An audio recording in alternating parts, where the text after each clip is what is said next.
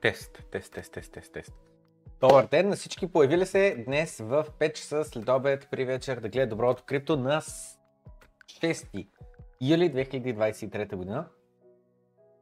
А, всичките ми криптотенски са за пране и нямам време да пусна пералня и заради това съм с а, синя тениска на, на, на, на Next, любимата ми а, марка от Англия. А, бях в Англия преди няколко дена за една седмица и си накупих а, няколко риски, къси пантонки и така нататък от любимият ми магазин. А, вчера, даже вчера ли оня ден също ме видя един човек а, на центъра на Варна, а, а, за, помоли за бързо селфи и ни бях с а, криптотенска, защото бях с една от риските да си ги ползвам. А... Така, сега, значи, нещо не е окей okay с размера на това. Дайте го сме.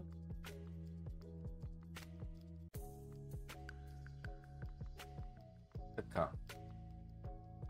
Значи, ей сега започваме. Супер мазаляк е подредбата на а, съдържанието на супер мазаляк. А,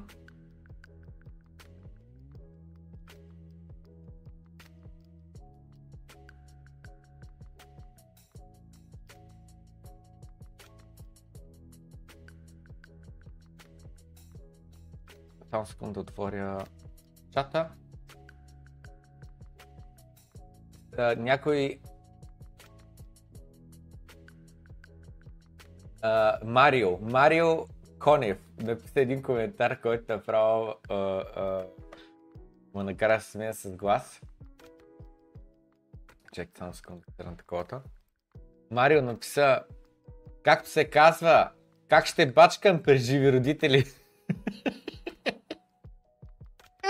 ужас, ужас, ужас. За Ethereum да не забравиш в програмата е, просто не знам дали ще до там. Опа, тук ли са милионерите? Като нямаш криптенска, тогава без тенска. Няма ли гергани да пускате едно паране? Мани, мани. Тей, сега, значи, дайте да започнем. Много съдържание, през което да минем. То, то остана от вчера нали, има и малко, съвсем малко а, добавено а, ново. А, така че просто давайте да започваме и да минаваме да ги отмятаме едно по едно нещата. Сега, първото нещо, през което ще минем е факта, че ето този кратък 50 секунден клип, просто трябва да го пуснем, трябва да го преведем много набързо, за да може хората, които не знаят английски и които не разберат тежестта на тия думи, да ги разберат. Лари Финк, буквално 2017 година, а, той, първо, кой е Лари Финк? Лари Финк е CEO-то на BlackRock. Кои са BlackRock? BlackRock са най-големия фонд в света, има 10 трилиона. Ако те бяха централна банка, ще да бъдат третата най-голяма централна банка след ам, това, а, след, как се казаха тия бе, а, ЕЦБ, не ЕЦБ, ми ФЕТИ, какви бяха, ЕЦБ ли? Две, няма значение. Така, значи, ам, капитал с който разполагате не е просто голям, думата на този човек не просто е с тежест, те буквално са хората, които създадаха ESG, the Environmental, еди си какво, Compliance and Sustainability. А, където а, буквално те са хората, които казват глобалното затопляне важно ли е, не е ли важно, а, кое влияе добре на глобалното затопляне, кое не и така нататък. Просто това са ужасно влиятелни хора. Преди 6 години казват биткоин е пирамида, е а, а, инструмент за пране на пари. Нека да чуем какво той казва днес. Тест, тест. It. And also, I do believe the role of crypto is um, it is it, it, it's digitizing gold. Той казва, вярвам, че криптовалутите дигитализират голд. Леко ще перифразирам, защото той мисли и говори едновременно и малко нещата, които казват са щупени, нали, не, не прави коректни изречения. In many ways, it's a, it's a, instead of investing in gold as a hedge against inflation, a hedge against the, uh, the onerous problems of any one country or, or the, or the devaluation of your currency. Вместо да инвестираш в злато с цел да се предпазиш от най-различни проблеми, които а, можеш да имаш, а, случващи се в държавата ти, девалюация на валутата, която използвате локално и така нататък. Whatever country you're in, um, let's be clear, Bitcoin is an international asset. Нека да сме наясни за едно нещо. Биткоин е интернационален глобален актив. It's not based on any one currency. Не е базиран на нито една валута. Това е много важно да се разбере, защото имотите в България са пряко обвързани с економиката на България. Нали замислете се, къде са ефтини имотите? Имотите са ефтини, където имаш слаба щупана економика. Къде? В Венецуела, в Зимбабве, в, в Афганистан, разбираш ли, така нататък. Нали? Не са там най-скъпите имоти. Къде са най-скъпите имоти? Калифорния, нали? Не случайно е в Калифорния. Къде са Google, Apple, Tesla, не знам си какво. В Калифорния, нали? Та, слаба економика, слаби имоти. Добра економика, скъпи имоти. И той това, което казва, че биткоин не е зависим, не е базиран от една юрисдикция, от една държава, от една географска ширина, от една валута, от една економика. Само забележете. Това е много важен коментар, който повечето хора които подценяват биткоин, не го осмислят това. Не осмислят, че купувайки недвижимо имущество в държава X, ти се обвързваш, ти вече имаш counterparty риск. Имаш риск от някой, който стои от другата страна на теб, някой, който не зависи от теб, някой, който ти не влияеш, някой, който ти не му казваш какво да прави. Нали? And so it, it, it can represent a asset that people can play as an alternative. I would call... той казва, че биткоин може да бъде един хедж Edge, който е една альтернатива, която а, нали, да, да бъде да си сложиш там парите и да получиш независимост от твоята юрисдикция, от инфлацията и така нататък. Oh, the, the foundation of BlackRock is about hope. You invest for retirement because you believe tomorrow is better than today. И той казва, на BlackRock главната дума, фундамента е думата надежда. Надеждата да че утрешния ден, бъдещето ще бъде по-добро от днес. Нали? Защото замислете се, ако няма утре, буквално, от, днеска 12 часа пада метеорит, ще инвестираш ли? Какво да инвестирам? Какво да инвестирам? Дали, утре няма да ни има. Нали? Втори вариант, не е да ни няма, но утре се появява някакъв вирус, де ще залечи едните 10 години 99,99% от населението. Ще инвестираш ли? Ми не, не знам още колко време съм жив, ай няма да съм умрял още днес, нали? Обаче, откъде аз знам, че, как да кажа, колко време съм жив? На страна живота. Получат се там някакви проблеми, няма да умрем, обаче Слънцето там нещо има, как се казва, тия соларните ветрове или какво ще да uh, и ще има сериозни, сериозни проблеми, щети по инфраструктурата на планетата. И примерно, абсолютно примерно, просто да нашия пример, 30 години ще отнеме да се възстанови.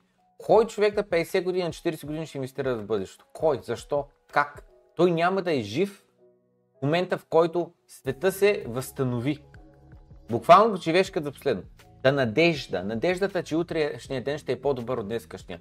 Надеждата, че след 10 години, след 20 години, след 30 години света ще е по-добър от днескашния. Как ще е по-добър? По-мирен ще бъде.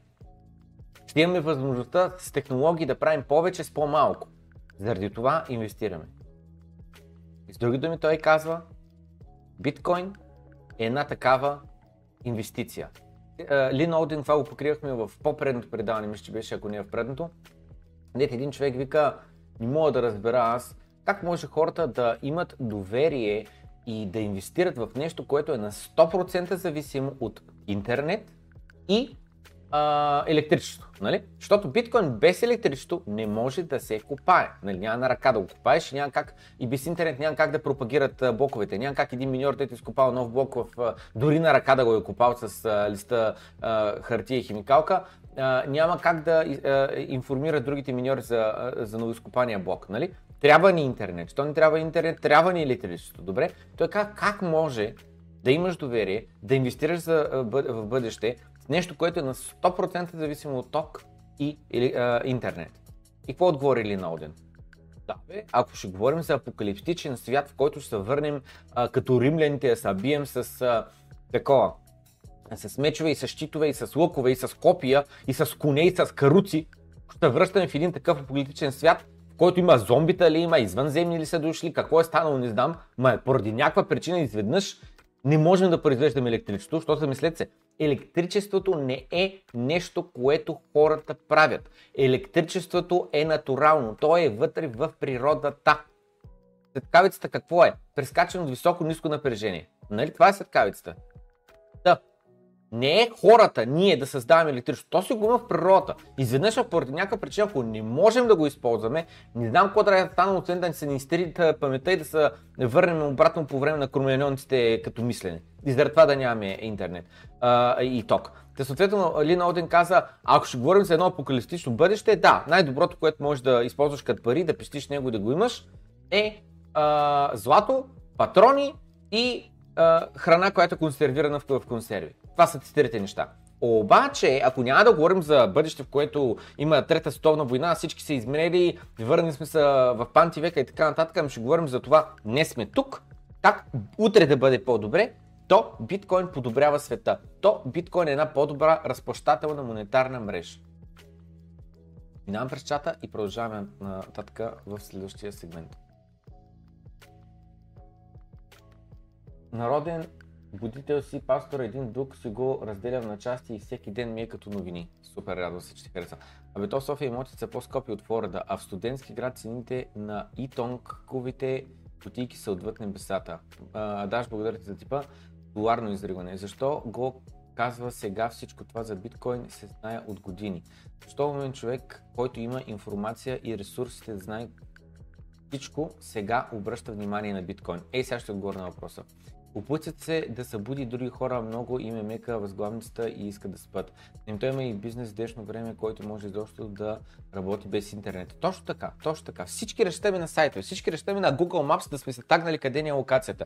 Всички разчитаме на аз ще пратя локация. Как ще им пратиш локация? Няма им пратиш локация, като им пратиш а, а, писмо по гълъб и писмо по гълъб да казва оттам където си, сега тръгнеш, завиваш първата вляво, караш напреде, преминаваш първия светофар, втория светофар ти тъй то това не може да има без ток. А, и след което на кръговото вземаш третия изход. Кой говори така вече?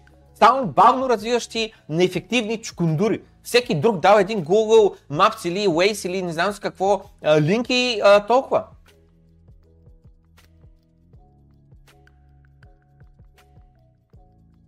Има майстори от тоталността. Има бе, има бе майстори, а не бизнеси, а не а, бизнес с 10 служителя, с 20 служителя, не корпорации интернационални и така нататък.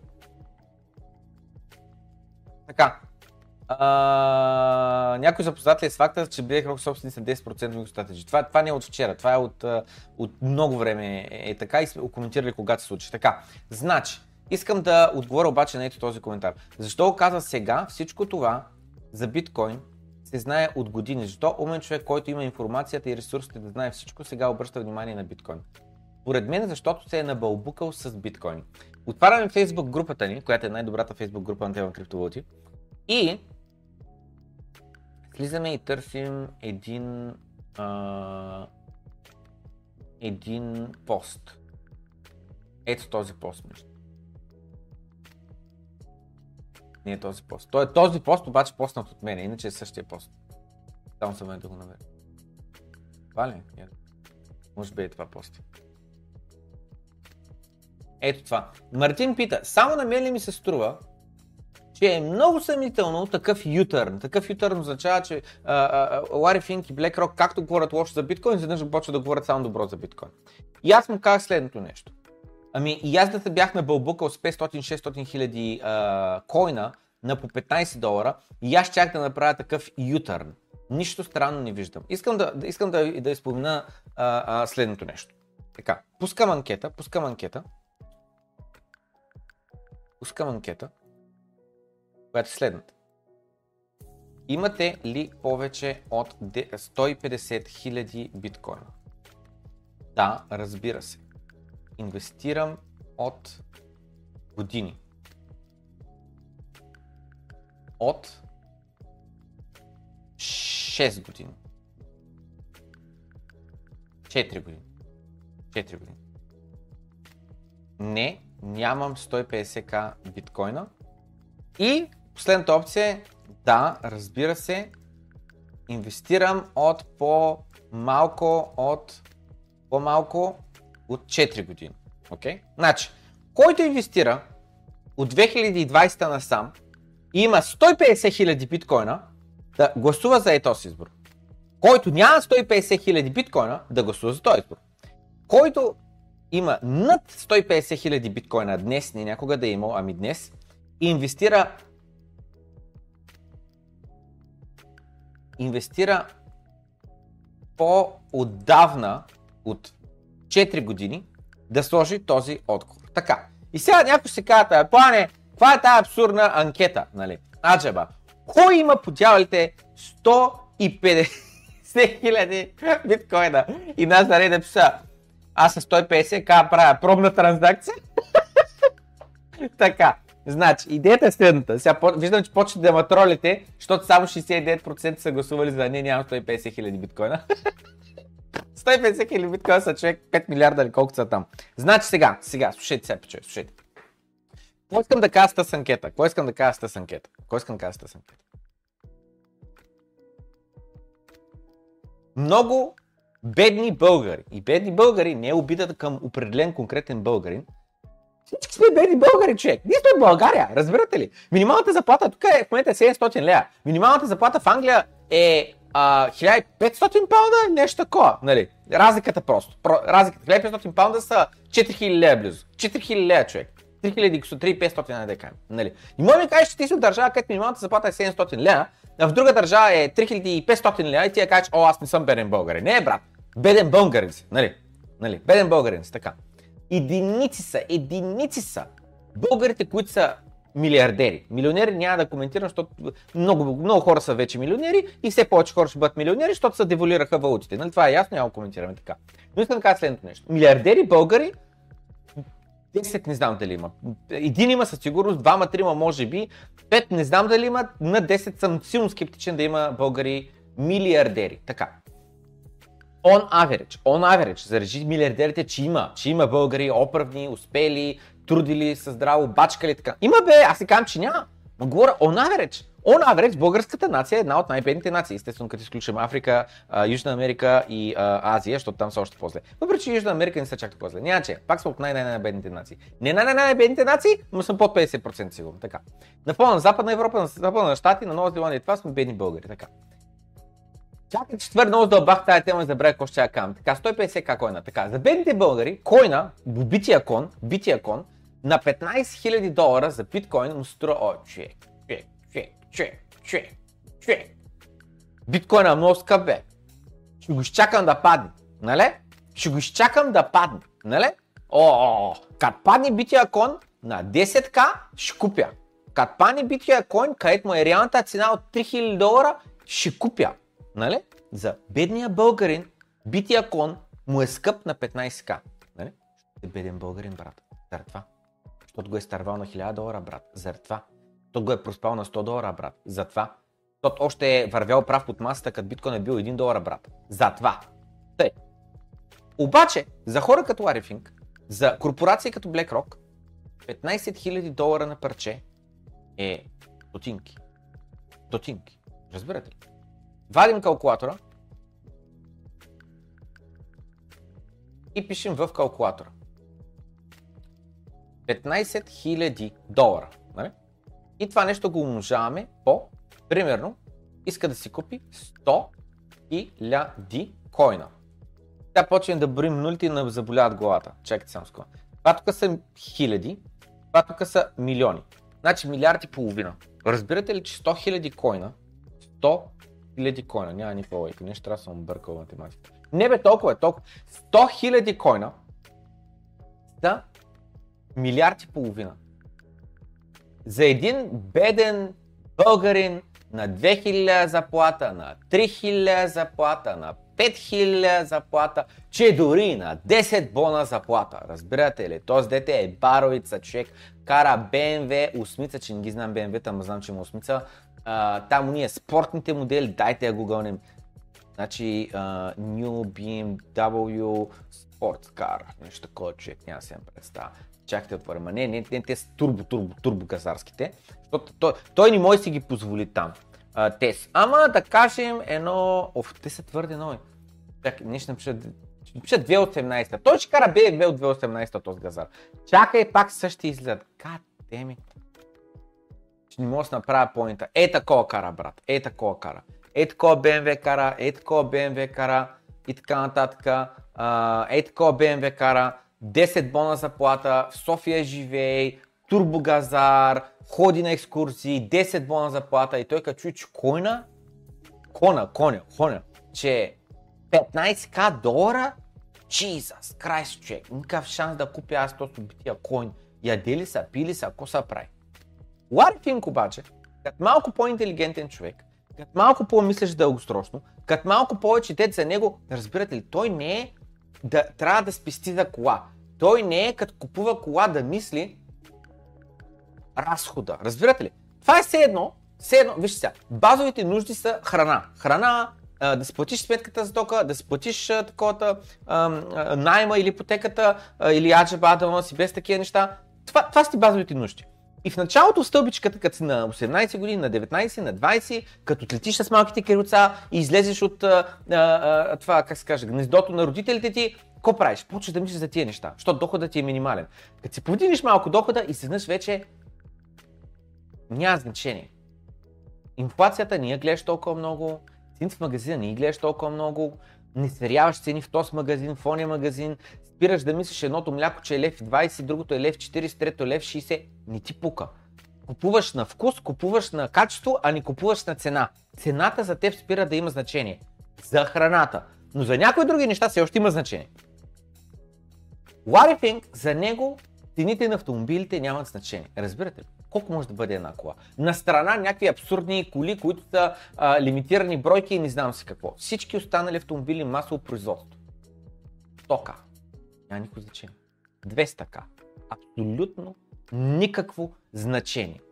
Половин милион. Един милион долара. Няма значение. Ченч. Един милион долара за Лари Финк е като за вас цената на вафлата морени. Колко е? 99 стотинки стана е, много скъпта ма вафта морени. Дай 10. Разбирате? Разбирате? Какво за Лари Финк е спортна кола за 1 милион? Вафа. Е. Да. Милиард и половина за Лари Финк са Pocket Change. Стотинки. Това са 20 вафли морени, на едро си взел. Да, да има, бе, да има. Да има да... Може да ми се доеде така за един месец напред да има вафли морени в чекмеджето вкъщи. Разбирате ли какво са 100 000 биткоина на цена от 15 000. За бедния българин, бития кон на 15к е скъп. За реалните хора с пари, бития кон на 15к е е, агес, окей, този биткоин има лойка, може би има бъдеще, дай да вкара малко пари. Така, стигнахме до цифрата милиард и половина. Нека да кажем, че BlackRock са искали да купят не 100 000 койна, ами искат да купят половин милион койна. Нали? Половин милион, 500к. Значи това нещо трябва да го умножим по 5. Умножаваме по 5 и стигаме до цифрата 7,5 милиарда долара. Нали? Защото тук, до тук са хиляди, ей тук, това са хилядите, това са милионите, това са милиардите. 7,5 милиарда долара. Така. Сега, вадим втори калкулатор, он не си стои и пишем. Един трилион има хиляда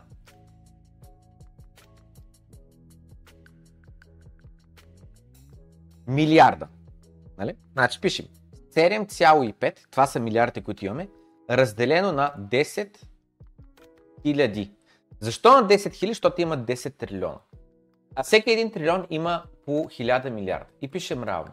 Значи, BlackRock на цена от 15 000 долара за една бройка биткоин.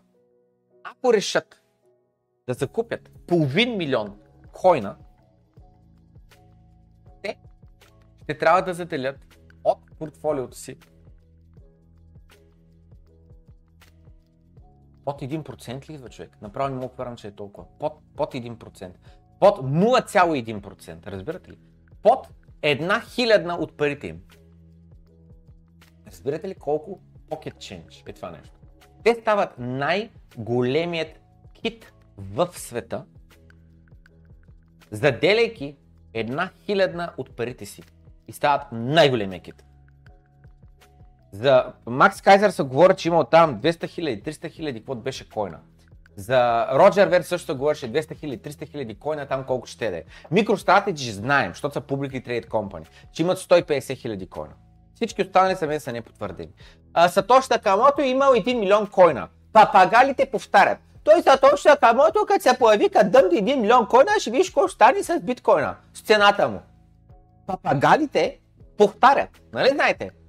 Това знаят да правят папагалите. Те не знаят да мислят, те знаят да повтарят. Каквото чуй, чуй, това казва. Каквото чуй, това казва. Папагалчета, бе. Папагалчета. И тия същите папагалчета, де не могат да мислят, като ги питаш, я ми дай списъка с адресите на това, на Стокаш на Камото. Искам да пусна един скрипт, да сумира всичките койни в адресите на Сатош Камото. Искам да видя колко койна реално има Сатош Камото. Искам аз да ги сумирам, аз да го проверя. Я ми дай адресите. Човека е така, мига е така. Не знае какво го питаш тук. Не знае човек. Какво? Какво ти трябва? Адресите ли? Какви адреси? Сатош Камото, аз чух, че има 1 милион койна. Като го питаш, къде знаеш? А аз прочетах така онлайн. То пише, пише в един твит. Или аз в една фейсбук група и в една телеграм група те така казаха, че Сатош Такамото има 1 милион койна. Обаче като питаш, ти вярваш или проверяваш? Така, какво? Пак не знаеш за какво говориш. Не е чувал за Don't Trust Verify. Не е чувал, бе. Папагалчетата не мислят. Те повтарят. Не бъдете папагалчета. Да. Лари Финк. Един от най-влиятелните, ако не и най-влиятелният човек на планетата Земя днес.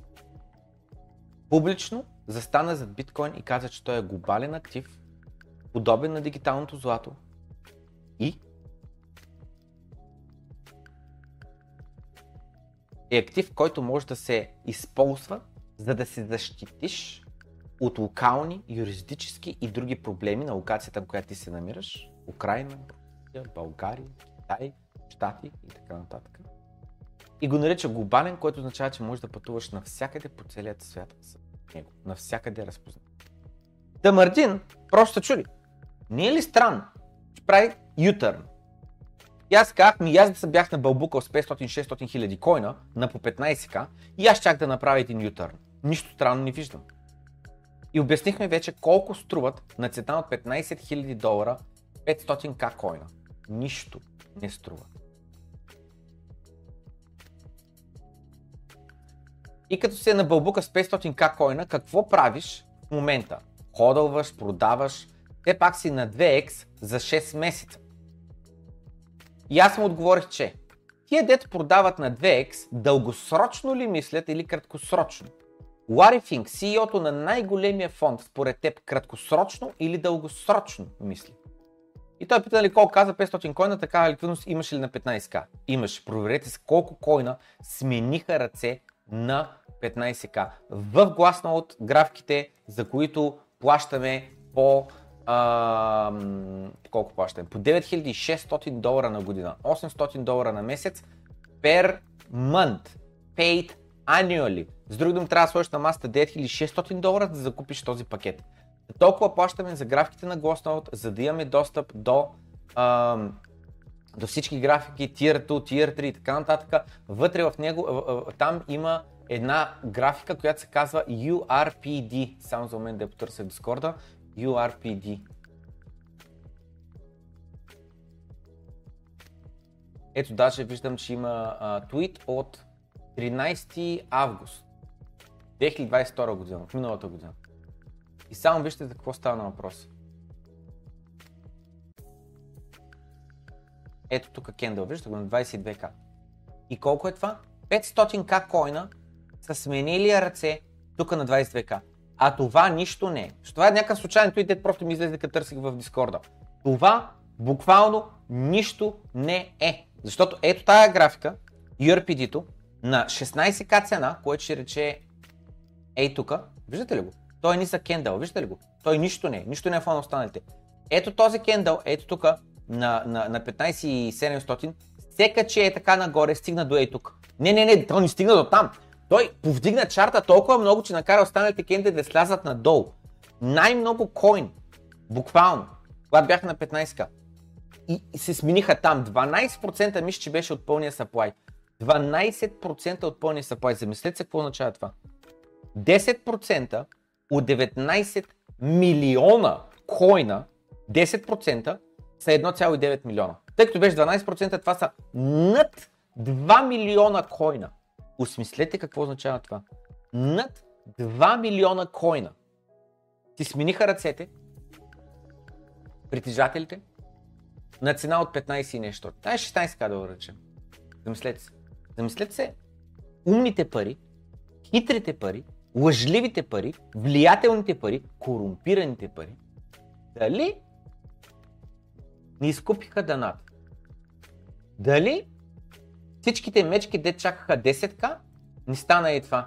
Чакайте само секунда. Аз преди малко го видях а, това видео. Ей тук. Кита, buy the dip, buy the dip, buy the dip, купи дипа на 20к, купи дипа на 18к, купи дипа на 15к. И какво правиха мечките? Чакаха 10к, чакаха 5к, чакаха 3к, чакаха 0. И, и та, докато се купува дипа, топ, топ, топ, топ, топ, топ, топ. Виждате ли ги биткоинчета, как едно след друго падат вътре в кошничката ни? Гледате ли? Топ, топ, топ, топ, топ, топ, топ, топ, едно след друго.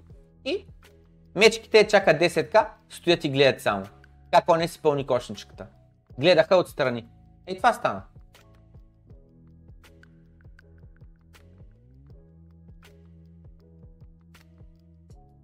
Но набързо споменавам Патреона, който иска може да стане Патреон, да подкрепи канала финансово и да има достъп до тези а, графики на Glassnode. Напомням, че ниво 4 има достъп до Glassnode репорти. Какво се случва по блокчейна на биткоина.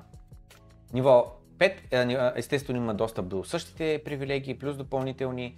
Ако искате да подкрепите канала, може да направите с 10 лева на месец, което е 30 стотинки на ден. 12 долара на месец, което е 20 лева на месец, което е 60 стотинки на ден, или там колкото идва, няма значение. Та това е. Това е положението за Warifing, за китовете и така нататък. Връщам се много набързо към коментарите а, да довършим, а, където идеята е, че много хора са скептично настроени защо Warifing прави ютър. За мен е очевидно защо прави ютър. И е очевидно, ако някой мисли дългосрочно или краткосрочно. Та, X2 за акциите е много. X2 за биткоин е нищо.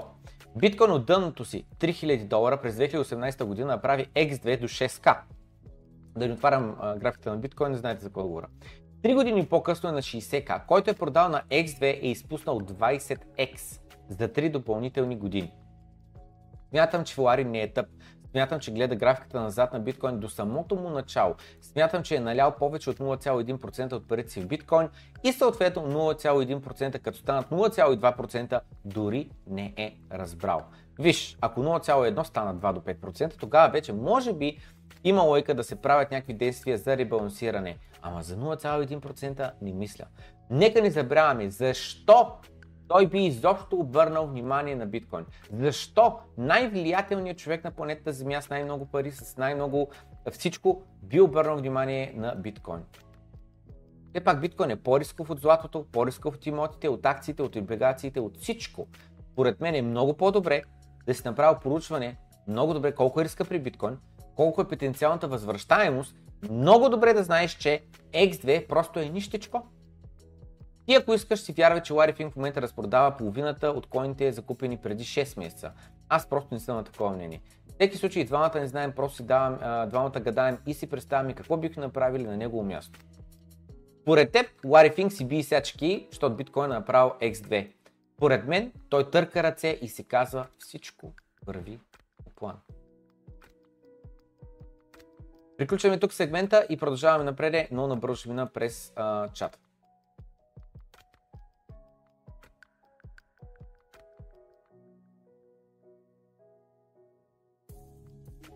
Какво прави това сърце? Абсолютно никаква идея. Ето го имам и аз. Е така. Никаква идея. Мисля, че е просто сигнализация. Не знам.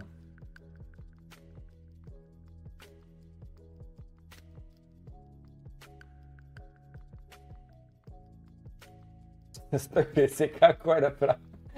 Тестова транзакция. Много ме засмя това.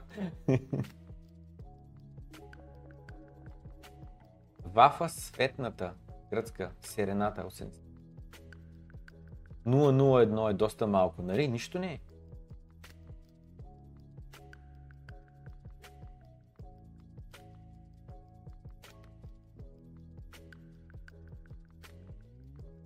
Ще като дръпнат чата на биткоин, ще ти като го забърнат, като продаде и бам, пада нова, каквато му е реалната цена.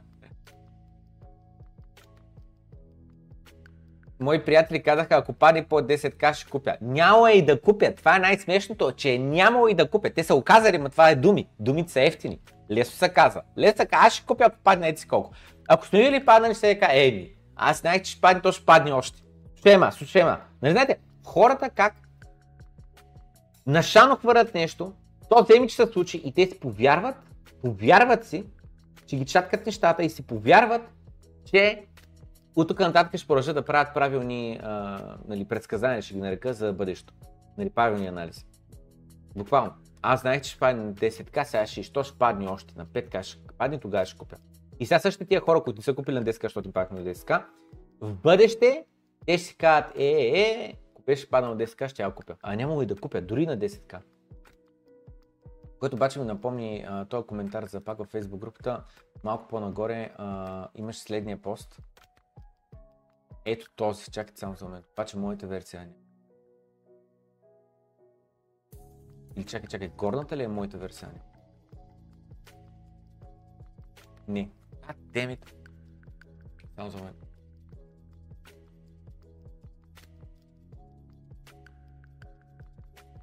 Ей, това е. We didn't go to BlackRock. BlackRock came to us. Хаштаг биткоин. Замислете се. Правихме ли петиция да искаме парите на BlackRock? BlackRock, аре, тук правим референдум, гласуваме, че трябва да дойдете да инвестирате в биткоин. Обратното е. BlackRock ти иска биткоините. И редица хора си ги даваха. Това, че ги очаквахме с години да дойдат, не е равносилно да им, да им сме се молили или да сме ги канили. Просто ми беше ясно какво следва години по-рано. Те дойдоха. Имам един такъв клип, не знам дали ще го намеря. Чакайте само ско. Много стар клип е той. А, в клипа казвам, че а, че ето, държавите ще купуват и купаят биткоин. От преди две години е този клип. Който казваме, че нали, ритейла първо дойде, early adopters, нас какво, после и следващи и следващи и след което корпорациите идват и искат биткоин. Вече са тук. Последната стъпка е държавите да купуват и да купаят биткоин. Все още не сме там, все още 5 години ще отнем това нещо да се случи. И знам, за много хора ще кажат, е, е, то 5 години, а, е, то много трябва да се чака. Ма, ма човек, говорим за фундаментална огромна промяна, която е напълно, напълно нормално първо да отнема много време. И второ, нали се сещаш, че изпреварвайки такива събития ти дава възможността да фронт ръннеш институциите. Защото иначе, как да кажа, големите печалби се правят, когато ти си много по-бърз от другите. Ако си много по-бърз, много по-рано от другите, хел файда. И ето тук един клип споделих на ванката, само секунда да го покажа. Ще излезе ли, ще излезе ли, ще излезе ли, ще излезе ли, ще излезе ли, ще излезе ли, ще излезе ли, ще излезе ли. За жалост не излиза, но ванката има сега един нов клип, който е чувството да си 10 години преди големите институции. Буквално това се получава. Това се получава ритейла, интелигентните хора с отворено съзнание, с критично мислене, премислиха какво е биткоин много преди институциите да осмислят и да започнат те да купуват. Заради това ние сме имали възможността да купуваме биткоин на по 5 долара, на по 100 долара, на по 1000 долара, на по 5000 долара. А институции трябва да купуват от 15к нагоре. Естествено сега хората имат възможността поне, поне редом с институциите да купуват биткоин. Познайте дали ще купуват. Тя ще кажа 30к е скъп. То мина вече. Устай. Но набързо искам да спомена също така, че сега последните а, няколко часа постнах ето този пост. Това е на тема конференцията в Ел Салвадор. Първо ще бъда лектор на конференцията в Ел Салвадор. Ноември месец заминаваме, 10 човека сме се събрали. Ще си харчим сатощата, тъй като там, както знаете, има много магазини, които приемат биткоин. Ще пием коктейли, ще си печем на плажа и не на последно място ще срещнем с истински оджита от глобалната биткоин общност. Ако искате да се присъедините към групата ни в това приключение, можете да купите билет за конференцията в Ел на която ще бъде между 7 ноември и 9 ноември 2023 година с 10% намаление, използвайки кодът, който специално направиха за нас. Bitcoin България. Нашия Discord сервер Има специален канал за конференцията в Ел Салвадор. Каналът обаче е скрит, поради съображение за сигурност. Но е видим за всички пратареони, включително ниво 1, както и за всички присъствали на нашите конференции в София притежаващи NFT-то. Вече сме си купили самолетни билети до Салвадор, цената е за около 1500 до 2000 лева. Резервирали сме и хотели за дните на конференцията между 7 и 8 2023 ноември 2023 в столицата Сан Салвадор. нощувка за двойна стая, двама човека, около 250 лева. Както и сме резервирали голяма вила с 10 спални, двойни легла, максимален капацитет 20 човека в Елзонте, Биткоин Бич, между 9 и 11 ноември. До 12 ноември, но 12 е чекаут. Излезе а, няколко хиляди лева тази а, резервация. Ще качваме вулкани, ще празнуваме, ще се забавляваме и най-важното ще правим спомени за цял живот. Миналата година вече ходих на тази конференция и тази невероятно красива страна. Направих редица влогове, които не са пуснати публично. Видими се само за патреоните, които финансираха частично с даренията си пътуването ми за конференцията. Радвам се, че една година по-късно няма да ходя сам, а ще пътувам с поне още 10 самишленика. Разбирам, че това пътуване не е по джоба на всеки. Говорим минимум 5000 лева а, за а, тази конференция. Но за хората, които могат да си позволят, не изтървайте. Рано сме, няма да е за винаги. Днес са дните, в които хората можем да оставим следа в историята и да кажем после I was there, Gandalf. 3000 years ago. И постах тук няколко снимки от вилата, от хотела, от Елзонте, от конференцията сайта и а, от влога ми от а, миналата година. По време на влога, между другото, виждаме тук, цената на биткоин е била 16 300 долара. И така нататък. Общо взето, ако не сте случайно в Facebook групата, влезте в Facebook групата, защото е невероятна. А Дискорда ни е още по-невероятен, така че ако имате възможността 10 лева на месец да делите, човек 10 лева на месец, човек. Станете Patreon и не изтървете невероятният ни Discord сервер. Продължаваме напред с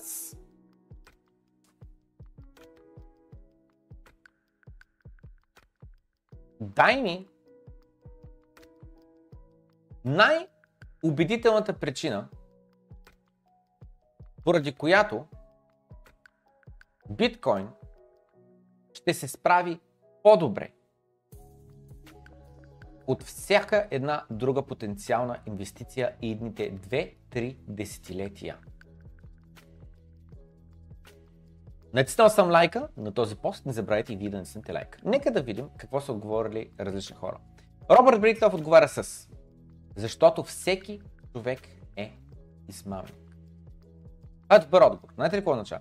Означава, че всеки друг се опитва по някакъв начин да те предсака. Всеки друг се опитва да направи пари на твоя гръб. Всеки човек се опитва по някакъв начин да измами системата и така нататък. И затова той казва, всеки е измамник. Биткоин обаче не е измамник. Биткоин е много кристално ясен и прозрачен.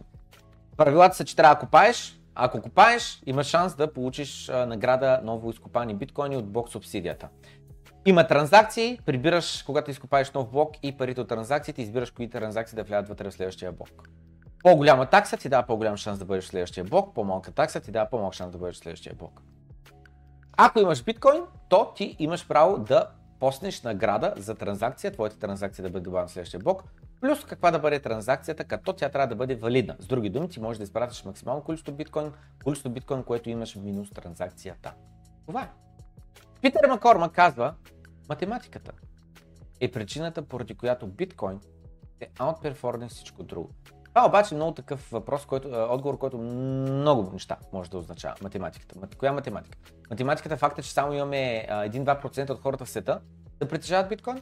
Или математиката, че биткоин е 500 милиарда долара, докато всички други активи взети заедно са 900 трилиона долара. Те наскоро откраднах точно ето тази визуализация, която много добре визуализира. Това тук е биткоин. Това тук е всичкото останало богатство на планетата. И ти ми казваш, той биткоин вече е много скъп. Когато биткоин стане половината от размера на другия кръг, тогава бих се съгласил. Но днеска да ми кажеш, той биткоин е много скъп, при положение, че, а, как да кажа, под една хилядна, разбирате ли? Под една хилядна от глобалното богатство, не. Биткоин не е много скъп, ти си много беден брат. или с твърде големи надежди и очаквания за себе си. Ти искаш да имаш 100 биткоина, брат. Аз мислиш си, аз ги заслужавам. Аз заслужавам да имам 100 биткоина, що тъй, бе, що тъй. Ние купих като беше по 1 долар, ние купих като бяха по 10 долара, ние купих като бяха по 100 долара, сега обаче като са по 30 000 долара, аз заслужавам човек 100 биткоина.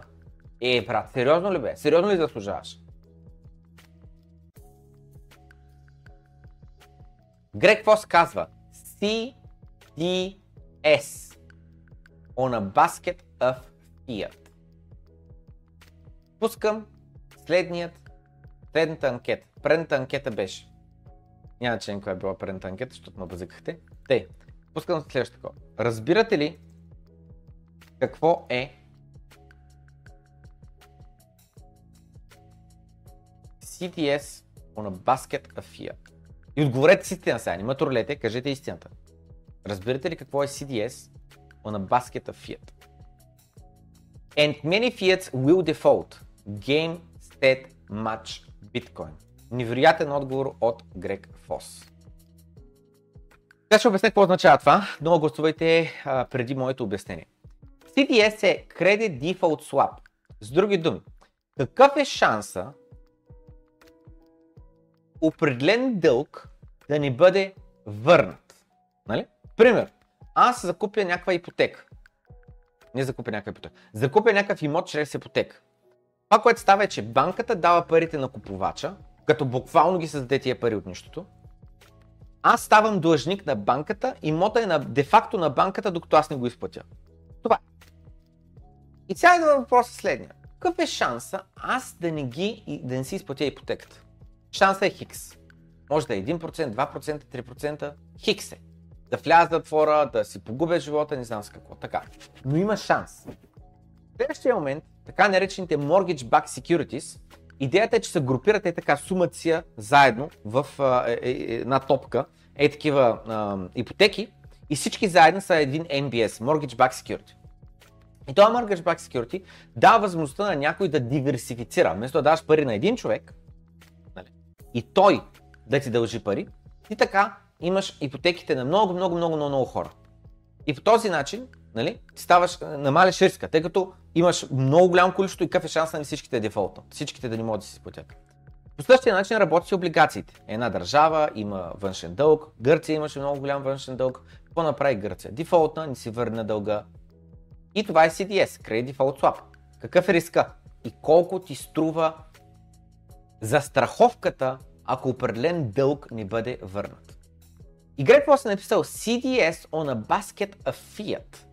С други думи, не взимаме една топка от Mortgage Back Securities, от ипотеки, ами това, което, а, извинявам се, не, взя, не правим Mortgage Back Security една топка от а, ипотеки, ами това, което правим е една топка от фиатни валути, тъй като, както знаем, всичките фиатни валути днес са базирани на дълг. Няма да вляза в тая тема и да обясня какво означава, че фиатните валути са базирани на дълг, но зад фиата, зад лева, еврото, долара, песото, лирата, йената и така нататък, няма нищо. Има въздух. Няма злато. Няма имоти. Няма. Няма армия. Има обещание. Това е което има. Обещание. Защото някой се каже, ама не е така, примерно тя Германия, тя голяма държава, виж колко си бя, има колко индустрия. И какво си мислиш, брат? Че като ти дължат пари, ако не могат ти ги върнат, ще почнат да ти дават заводи ли? Ще почнат да ти дават земя ли? Курец ще ти дадат. Имаш обещание. Нищо повече нямаш. Това е фиатната система. Базирана е на дълг. Така че няма в тази тема, влях в тази тема. Тъй. CDS-то на баскета Fiat. Биткоин е застраховка върху не някой дълг, на някоя държава или на някоя а, компания или на някой индивид за неговата ипотека.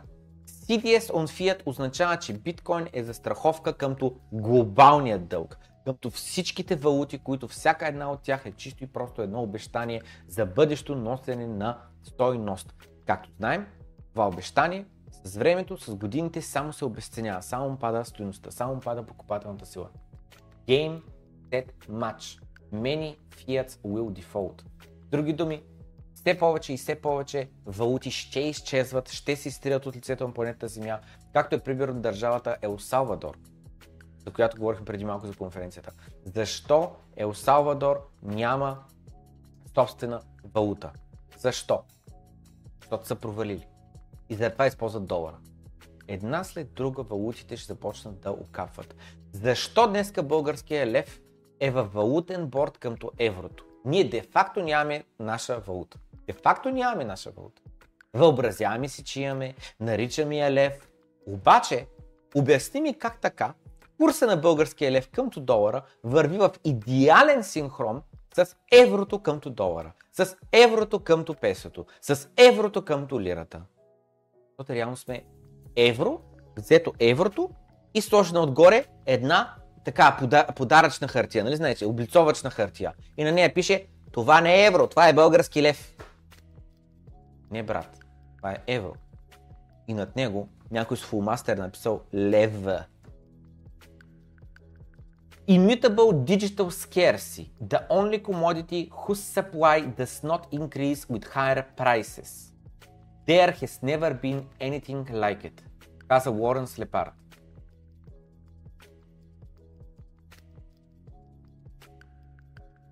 Дигитално лимитиран продукт, който не може по никакъв начин да бъде манипулиран. Единственото нещо, което може да се копае и знаем точно колко бройки има от него. И повеличаването на неговата цена не влияе на бройките в обращение. Замислете се. Някакво изкуство, точно определен вид а, такова изкуство, стане много скъп. Веднага почва да рисуват повече картини. Определен спорт почва да нашумява, какво става? Повече отбори започват да се появяват. Определен град, регион започва да бумти, започва да има там много живот, започва да се местят много млади хора, започват да се вдигат цените на имотите. Какво става? Започва да се строи. Никога преди не сме имали нещо, което да е нееластично спрямо неговото търсене. Това е толкова трудно човек да си причупи мозъка и да го схване. Нееластично. Само замислете се. Да пунгерите, които си мислят, че имаме нужда от повече пари, когато имаме повече продукция, така че напълно нормално да печатаме пари, защото парите ни стигат. Папагали, папагали. Те самите не ги вярват и не ги мислят тия думи, които казват. Те просто са папагалчета. Просто повтарят. Това е което правят. Повтарят. То не мисли, то не размишлява, то повтаря. Да, ти повече пари, защото правим повече хляб. Да, ти повече пари, защото днес има повече имот, колкото имаш преди това. Тъй е, брат? Ако нямахме повече пари, какво щяхме да правим тези нови имоти? Щяхме да ги разрушим, нали? Щяхме да ги бутнем. Ма пълните бургерщини. Никога не сме имали нееластичен продукт, нееластична стока. Разбирате? Какво става, когато се вдигнат цените на бузите, на зимните дрехи? А почват да се шият повече зимни дрехи, брат. Какво става, когато има недостиг за хавли, на хавли и лятото? Почват да се шият повече хавли, брат. Какво стана, като олиото стана 6-7 ля? Заля пазара с олио, пада цената обратно на 3 ля. Примерно казвам сега в момента не съм сигурен точно с олиото колко стана, ама разбрахте ми пример.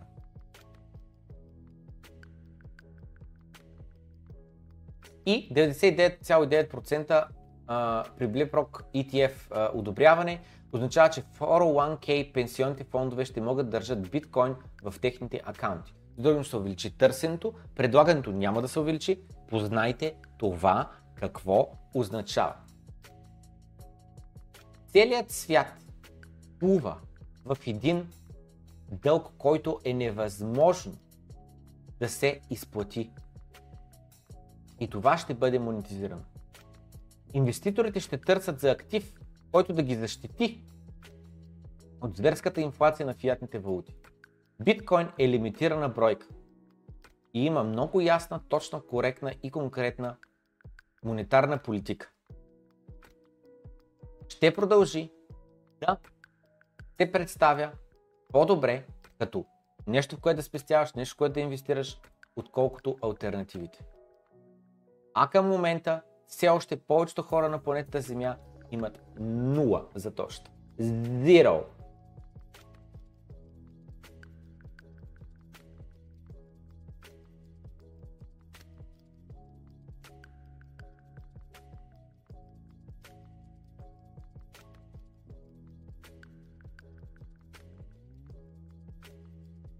Продължаваме напред.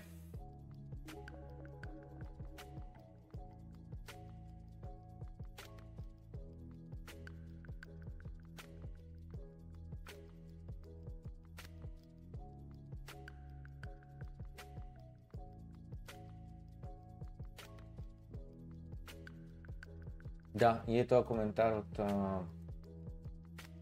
от Христо. Айде бе. Ти как го разкарам Тучо? Беше обяснил как като създават нови пари, колко по-близо до центъра са тия, дето първи ползват парите, като телефона ти на батерията като чисто нов. Както знаем, нашите батерии, нашите телефони с времето започва да им пада, пада, пада, пада, пада, пада капацитета и това, което става е чушен 100%, пък реално държи 5 часа или държи 3 часа, вместо да държи 2 дена. Така и с фиатните валути.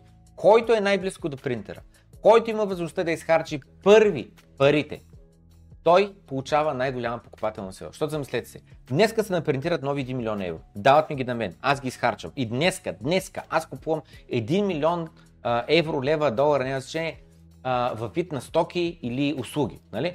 Отида на екскурзия, купя си самолетен билет, наема си хотел, наема си такси, отида в ресторант, храня се, купя си дрехи, купя си нова техника и така нататък.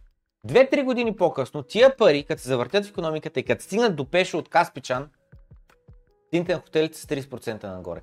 Цените на таксито е с 50% нагоре. Цените в ресторант са с 30% нагоре. Вие ще получава същите пари, бе. 1 милион. Стига до него. Обаче вече тяхната покупателна сила я няма. Както и батерията на телефон. След го вземеш нов, държи много. След няколко години, м- вече не е съвсем. Искам набързо да минем през Робърт Кенеди. Getting in shape for my debates with President Biden. И тук виждаме човек, който е, мисля, че е на 67 години. Дайте ви на колко години. 69 години. На 69 години е човек.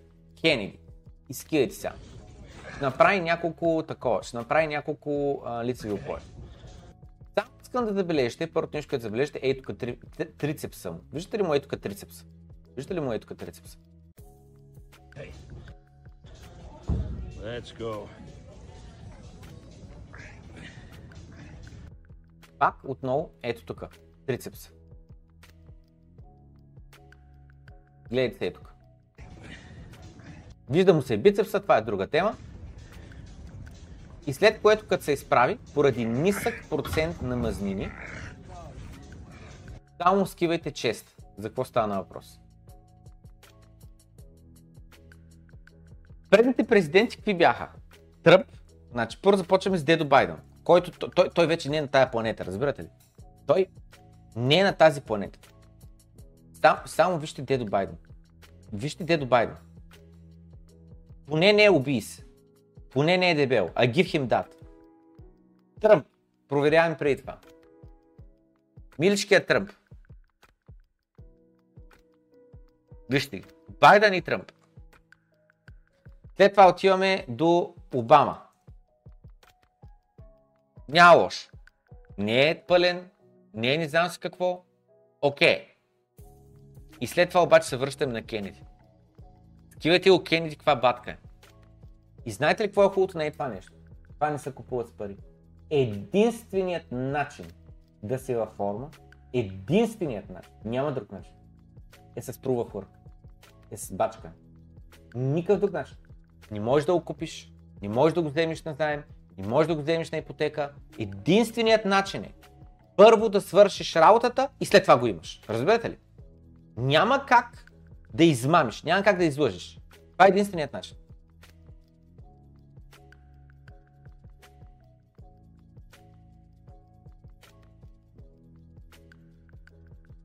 следващия момент, нашите лидери. Кристин Легард. Нека да чуем тя какво каза преди една година горе-долу, нещо такова беше. Inflation has um, just pretty much come about from nowhere. Um, inflation, inflation has um, just pretty much come about from nowhere. Инфлацията общо взето се появи така от нищото.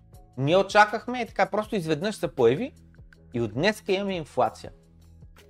Това казва Кристин Легард, която е президента на Европейската централна банка. Значи, аз съм Пламен Андонов, един програмист, ет нищо не разбира от економика и финанси. За хоби съм си направил един YouTube канал, правя си стримчета, говоря си неща, който иска гледа, безплатно е, който иска ни гледа. Който иска ма хейти, който иска ма псува, който иска ма нарежда, всеки е свободен да прави каквото си иска. Аз пък съм свободен, той да го бана, т.е. да го блокирам, защото просто не искам да чета простите. Той пък е свободен да не ми гледа клиповете, нали все пак за какво се губи времето. И аз съм никой, бе. Буквално никой. Никой. На никой нищо не дължа, към никой с нищо не съм отговорен. Аз споделям моите мисли, всеки е свободен да ги чуе, да ги анализира, да сформира мнение, да се търси допълнителна информация и така нататък. Кристин Легард обаче е президента на Европейската централна банка.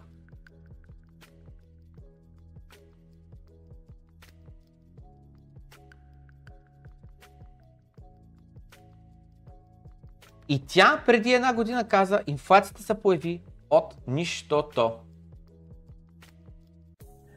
Inflation has um, just pretty much come about from nowhere. Преди една година. Разбирате ли? Тази жена каза, че си няма представя откъде е дошла инфлацията. И това го покрихме тогава, когато се случи, когато клипа беше нов. Инфлацията дойде от нищо, чек. Е така. Ние очаквахме. Значи това, това що е президента на Европейската централна банка, разбира се, това трябва да е ужасно интелигентен човек, много добър специалист, който много, много добре. Докато ние играем морски шах, тя играе шах. Има един такъв лав, ако ви го разбирате, разбирате. Ако не го разбирате, няма как да ви го обясня сега. Обаче идеята е, че тя просто вижда не 5, не 3, не 10, не 20, 100 хода напред я вижда. Много я... За нея няма, няма изненади, разбирате ли? На нея е много ясна причинно-следствената връзка. Какво като се направи, какво ще последва? То, то, то е елементарно, то е очевидно. И тази жена каза, няма ми се не представят къде дойде инфлацията. Принтираха трилиони евро и имаха негативни лихвени проценти години подред. А сега се преструват, че не са виновни по никакъв начин за инфлацията. И not Jerome Paul вика, she's right, delete this shit. Права е. Изтиря го сега това веднага. Минаваме през този клип, за да си припомним какво беше преди една година. В следващия момент, шефа на ЕЦБ, на Европейската централна банка, Кристин Легард, казва Инфлацията е заради глобалното затопляне. Никога те не са виновни, никога не поемат отговорност, никога не казват, ние изгрешихме, за това, че принтирахме трилиони еврота или пък долари. Не, не, не, не. Глобалното затопляне е виновно заради това, че ти сега трябва да плащаш по-големи данъци. Само гледайте какво казва. Глобалното затопляне не причинява, ами афект, казва. Не козе, ами афект. С други думи, повлиява на инфлацията. Пак ще опусна. Climate change affects inflation. Глобалното затопляне афектира инфлацията. And inflation is the beast. А инфлацията е едно голямо, нали, не чудовище, ми такова, звяр, е един звяр, That all central bankers, whether they wear a green jacket or not, е, един звяр, който всички централни банкери, без значение дали носят зелено яки като мен или не, искат да окрутят и дисциплинират. Пак ще го върна. Climate change affects inflation. Глобалното затопляне оказва влияние на инфлацията. And inflation is the beast А инфлацията е звяра, that all central bankers, whether they wear a green jacket or not, което е звяра, който всичките централни банкери want to tame and discipline. искат да укрутят и дисциплинират. Jesus. Number two, because it affects our balance sheet. И вика второ на второ. Глобалното затопляне афектира нашият баланс шит. Баланс шита на ЕЦБ стигна 8 трилиона или какво беше сега на 7 трилиона? Whether it's a 3 trillion or a 7 trillion balance sheet, it is affected by climate change. Без значение дали говорим за 3 трилиона или 7 трилиона, това бива повлияно от глобалното затопляне. Само забележете. Миналата, по-миналата, по-по-миналата година не говориха такива неща. Нали? Чували сте и да са говорили такова? Чували сте, че заради глобалното затопляне ние очакваме, предвиждаме, че а, нашият баланс шит ще, се увеличи 2 трилиона, защото ние ще трябва да се намесим, да вземем а, чужд дълг и да го сложим на нашите ремена на Централната банка, да може да помогнем на економиката, да опръщнем търговските банки и така нататък. Чували ли сте нещо такова да говори Кристин Легард последните 2, 3, 5 години? 10 години. Отново, тази жена не е Пламен Андонов от никъде си. Програмиста. Тет Хаухабер си няма от, а, а, от економика, от финанси и така нататък. Това е шефката, президента на Централната банка на Европа. Колко милиона хора живеят в Европа? Никаква идея, човек. Не знам. Със сигурност над 100 милиона, защото само Германия са 60 милиона, мисля.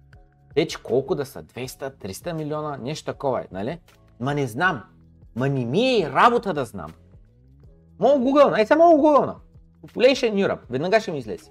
Ма не го помня. Знаете ли, що не го помня? Ти ме интересува толкова много. Не ми е свързано с работата. Ма да, тази жена, човек. Работата афектира абсолютно всички хора, които използват еврото или евро в пликче, демек лева. Работа афектира всички нас. Решенията, които тя взема, афектират всички нас. И тя миналата, по-миналата, по-по-миналата година не е да казва, заради глобалното затопляне, ние трябва да направим това и това, съответно ще дойде инфлация, съответно сложим повече баланс на нашия баланс шит и така нататък. Не, не, не, не. Тя такова нещо не е правила, не е говорила. Но днеска, след свършен факт, след като вече гащите й са кафеви, тя вика, че глобалното затопляне е един звяр, който всички централни банкери се опитват да опитомят и дисциплинират. Първо на първо. Второ на второ, глобалното затопляне влияе на техния баланс шит.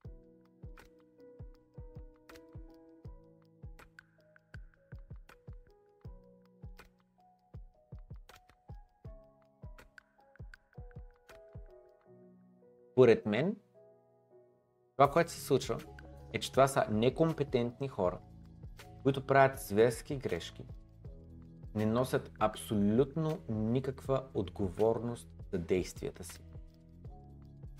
Предсакват ни животите, предсакват животите на нашите деца, корумпирани са, темат рушвети, правят абсурдни действия, които облагодетелстват няколко за сметка на многото. После ние плащаме сметката. И сега, сега вече, след като вече са се наакали, измислят какво да обвинят. И това сега е удобно. Създава се наратив. Глобалното затопляне е проблема. Това е проблема. Трябва да се справим с него. Не ти хареса инфлацията? Начин да се справим с инфлацията не е ние да сме по-кадърни. Начин да се справим с инфлацията е да се справим с глобалното затопляне. Знаете ли как ще се справим с глобалното затопляне? Според тия хора. Като имаме по-малки въглеродни емисии. говорейки на тема въглеродни емисии, от Централна кооперативна банка. Mastercard въглероден калкулатор. Научи какво е влиянието ти върху климата. Измери въглеродния си отпечатък. The CCB Mobile. Нали помните, че това нещо го бяхме коментирали? В редица наши предавания. Коментирали сме как вече в България бяха добавили копирам а, такова, копирам а, message link, защото това е в публичният ни канал в Discord сървъра ни. Ето този пост. Твоята екоследа. Остави своята екоследа. Намали въглеродния си отпечатък. Въглероден отпечатък е количество въглероден диоксид CO2 и други газови отделени, газове, отделени в резултат на нашия избор на начин на живот. От транспорта до диетата ни. С други думи, това, което аз чувам, прочитайки тези думи е, ние ще ти лимитираме ти колко полета на година имаш право да а, купуваш. Ние ще ти лимитираме и колко бензин имаш право да купуваш. Ние ще лимитираме и колко месо имаш право да ядеш седмица, на месец, на година. На въпросът е как? Как ще ме лимитират? Как? Парите са ми в джоба, карта ми е в джоба и така нататък. Първо, замислете се, колко от вашите пари са в банка, съответно са дигитални пари, а не физически пари. То, колко от вашите пари са в кеш? Замислете се и направете едно съотношение. Направете едно съотношение. Даже сега ще ви пусна анкета. Нека да проверим към момента ваши груби сметки, колко процента от вашите пари са в кеш, които не могат те да ви лимитират за какво да харчите и колко са в карта. Колко от парите ви са в кеш. Пара на ръка. Под 10%, 10 до 30%, 30 до 50%, до 60% и над 60%. Това е от всичките ви спестявания. Всичките ви пари по всичките ви банкови сметки и всичките ви пари по всичките ви джобове. Другото нещо. Все повече и повече и повече бизнеси виждам, които пише ние сме кашлес, ние не приемаме вече плащания с банкноти. Те повече клонове на банките казват, ние не оперираме с банкноти. Ние оперираме само и единствено с клиенти, с документи, онлайн с банкирането и така нататък. Кеша изчезва. Това е реалността, без значение дали го осъзнавате или не.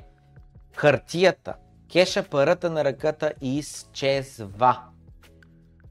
Изчезва. Всяко едно плащане ще се следи. Ще се влиза в база данни и ще се правят най-различни изкуствени интелект модели, които да следят всяко едно плащане. И оттам нататък вече няма да има нужда от служител, който да анализира вас. Вие в магазин какво сте купували, колко сте купували и така нататък. Всичко това ще се прави с изкуствен интелект модели. И това не е sci-fi, не говоря за бъдеще. Аз си казвам днеска технологиите какво могат да направят. Програмист съм, програмист съм, аз мога го направя. Аз мога да направя. Просто ми трябва време. Просто ми трябва време и аз ще го направя не са чак толкова сложни нещата. Днеска вече ги имаме развити технологиите, библиотеките, всичко го имаме. Всичко го имаме. Готово е, направено.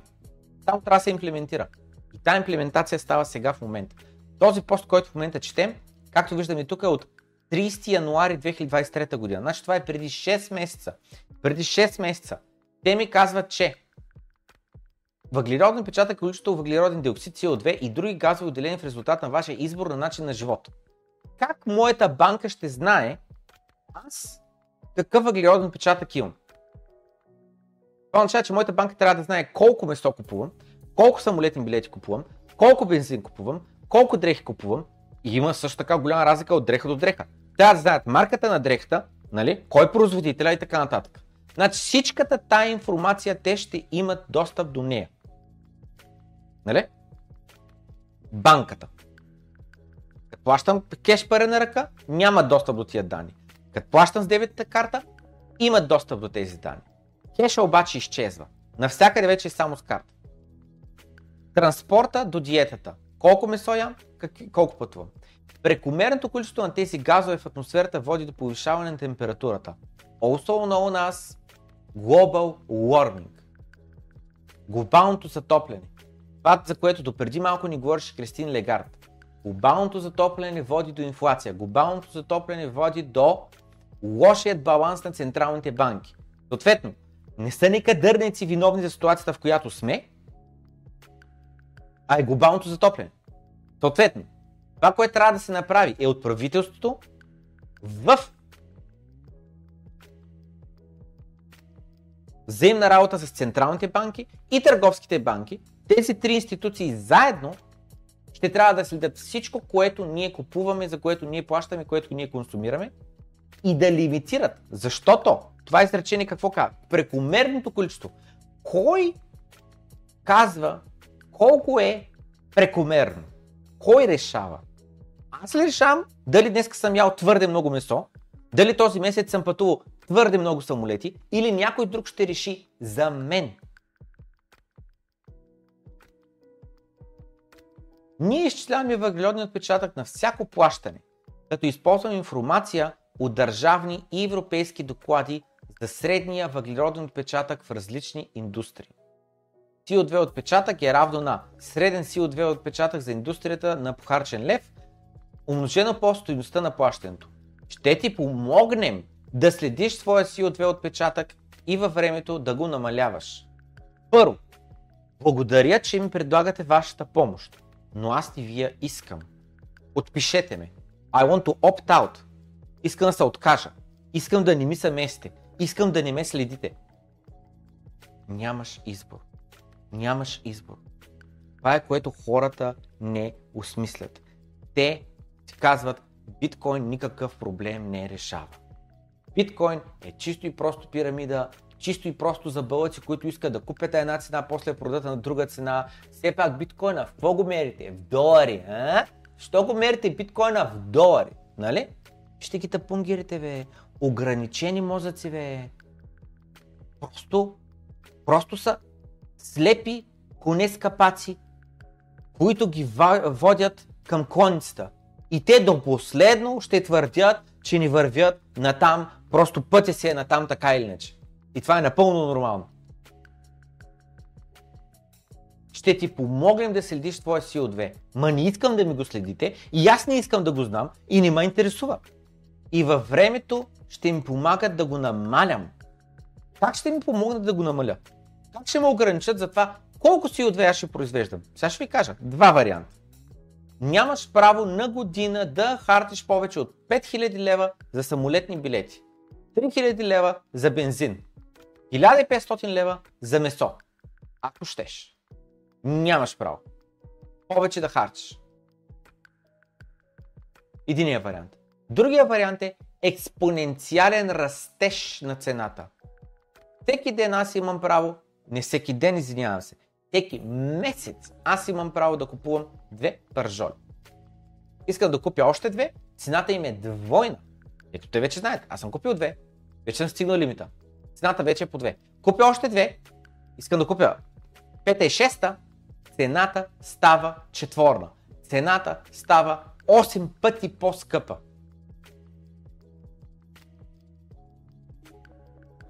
Ако си мислите това са пълни глупости, ако си мислите то, то и никога няма да стане, ако си мислите то а, такова,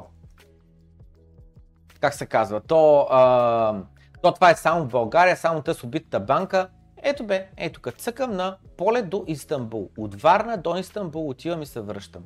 Някой може ли да ми обясни защото? Ето тук ми казва, че има 36 кг емисии. Ако купя ето този билет. Ако купя този билет, 250 кг емисии. Нали? Някой би ли ми обяснил защо Аджаба ми се дава тази информация, тъй като аз не съм ги питал. Не ме интересува. Наистина не ме интересува. Разбирате ли? Това си е мой избор. Да ме интересува или да не ме интересува. Това са едно новините а, по BTV. Гледате ли ги всяка вечер? Ми, има хора, които да, гледат всяка вечер емисията новини. Има хора, които казват, не ме интересува. Просто не ме интересува. И не искат да гледат новините всяка вечер. Това е. Обаче, по дефолт, по подразбиране, Google Flights и не само показват емисиите. Знаете защо? Защото скоро ще те интересува. Скоро започваш да се правиш сметката. Скоро няма да е до това каква ти е заплата, колко са ти парите в банката. Скоро ще е до, до къде съм си запълнил моя лимит от въглеродни. Колко още аз имам? Трябва да бюджетирам, трябва да съм умен, трябва да мисля. Уф. Живея в чужбина, искам да се прибера за празниците а, а, при моето семейство. Уф. Значи, може би лятото по-добре да ни пътувам до Гърция на почивка. Замислете се. 6 полета на година. Ходен до Штатите, брои се за 2 полета, защото е по-дълъг. Ходен до Китай, 3 полета, защото е по-дълъг. Живееш в Германия, живееш в Англия, иска да си долетиш, да си виж баба си, дядо си, родил се дете, иска да покажеш детенцето на, на бабите му, на дядовците му.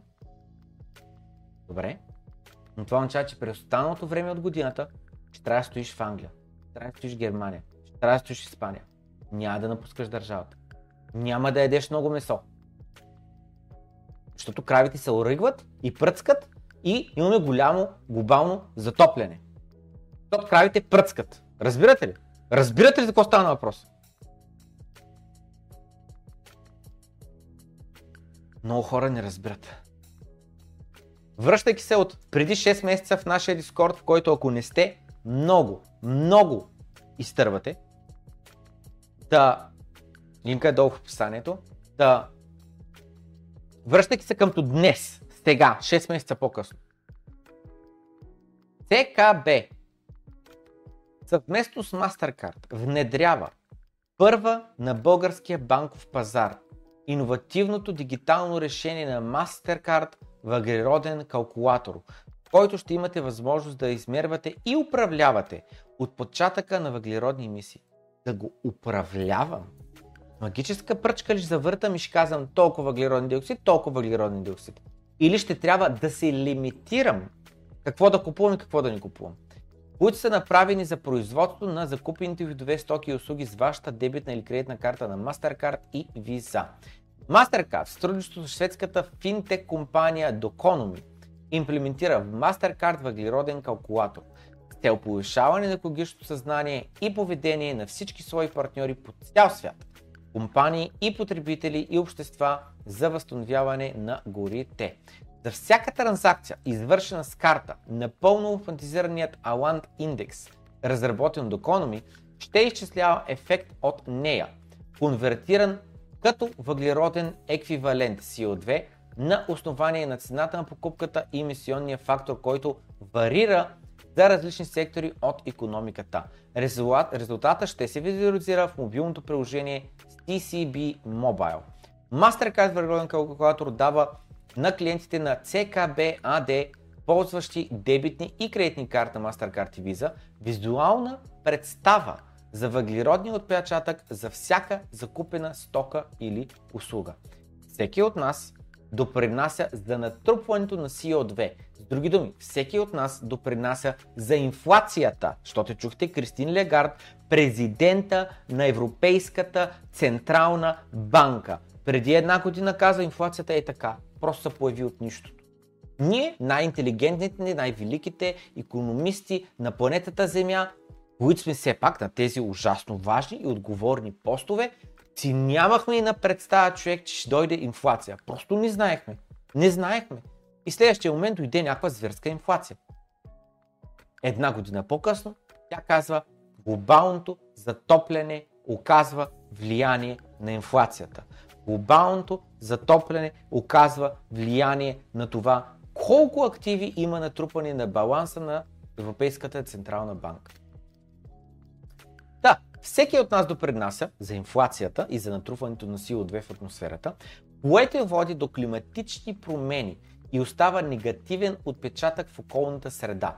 Разбирането на всеки от нас, на обществото като цяло, относно връзката между потреблението и влиянието, което то оказва върху планетата ни, както и загрежеността, води до необходимостта от предприемане на стъпки към една по-зелена планета. Приложението CCB Mobile за всяка извършена транзакция за да купена стока или услуга ще се визуализира детална информация за въглеродния отпечатък, както и сравнение с някои популярни замърсители, така че е лесно да се ориентираш.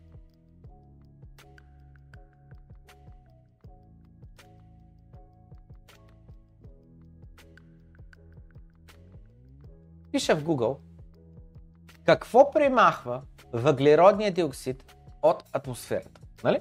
Защото имам, имам, имам следния въпрос, следната теория. Аджаб. Нали?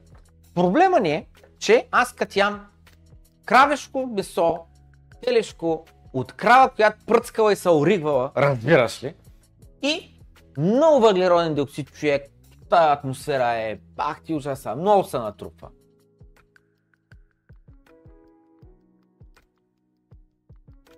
Това е проблем. Количество въглероден диоксид. Идва следния въпрос. Вместо аз да трябва да пътувам по-малко, да купувам дрехи по-малко, да купувам електроника по-малко, да купувам бензин по-малко, да купувам много кола по-малко и така нататък. Аджеба, не е ли по-добре да се измисли нещо, което да премахва въглеродния диоксид от атмосферата? И друг още по-интересен въпрос. Тази планета има вече милиарди години. Живота на нея има от милиони със сигурност, може би милиарди години. Не знам коя е живота, не го помня.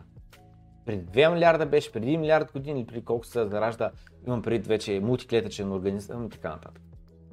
Но от стотици милиони са сигурност. Аджаба. Как този живот стои на тая планета стотици милиони години? Как балансира въглеродния диоксид? Чудя са, човек. Чудя са аз, учените и те се чудят. До ден днешен учените не могат да спят нощеска и се чудят човек. Как? Как по дяволите се вади въглероден диоксид от атмосферата? М- много труден въпрос, човек. Много, много интересно. Никога, никога човек, никой не се е сещал да се запита на тая тема. М- въглерод. Значи, кравата пръцка и се оригва и като яде трева. И изза въглероден диоксид атмосферата. Окей, окей. Така да го премахнем. А, интересен. Нали? И се оказа, питаш чичо Google, което очевидно Кристин Легард не е проверяла в Google, нали? Как по дяволите да премахнем въглероден диоксид Оказва се, че чичо Google ни дава wri.org нали? Като първи резултат. Шест начина по които да премахнем карбоновите ам, такива отпадъци от атмосферата. Растенията премахват въглероден диоксид от въздуха по напълно натурален начин. А дърветата са особено добри в това да складират въглероден диоксид от атмосферата използвайки нещо наречено фотосинтезия, брат. Човек, човек, човек, човек, чакай малко, чакай. Аз съм на 34 години, Баба Легард е сил на 64 години, може на 74 години. Дай да видим, между другото, ме интересува. Кристин Легард. Колко години е Кристин Легард? 67 години. Бабичката на 67 години. Аз, а, имам някакъв спомен нещо, фотосинтезия бяхме учили там в училище, брат. Много давна беше, не помня. А бабичката, кристалинчето, лигарчето, май тя не помни, тя по-възрастна миличката, силно забравяла. Но са такива възрастни хора, де така забравят такива важни неща. Какво правят като президенти на Централната банка на стотици милиони хора? Чуя са. Просто корупция ли е това? Връзки ли е това? Свирки ли е? Човек, представя си Кристин Легар какви свирки трябва да прави брат, за да е президента на Централната банка. Не знам, брат, ти си знаеш. Обаче ме е интересно следното нещо.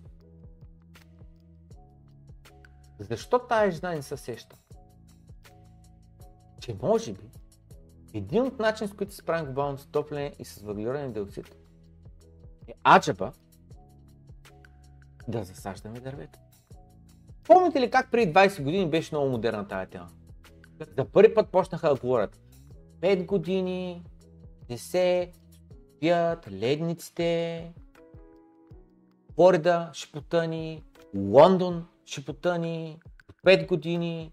Те в момент в Лондон до ден днешен дават ипотека на всяка една къща на брега на реката. В Флорида. На брега човек, на брега на океана. Дават ипотека за 40 години напред. Е, те са хора от банките, не са ли чували за глобално затопляне? Не са ли чували, че ледниците разтапят? Не са ли чували, че се повишава нивото на океана? Не са ли чували, че до 5 години, ако не обърнем тенденцията, ще потънат всички тия сгради, никаква стоеност няма да имат. Не осъзнават ли риска, който те поемат? Я ги има тия сгради и я ги няма тия сгради. Обаче дават ипотеки. Как? Как, как става този номер? Чува се. Чува се с фотосинтезия, те с дървета, чува се просто.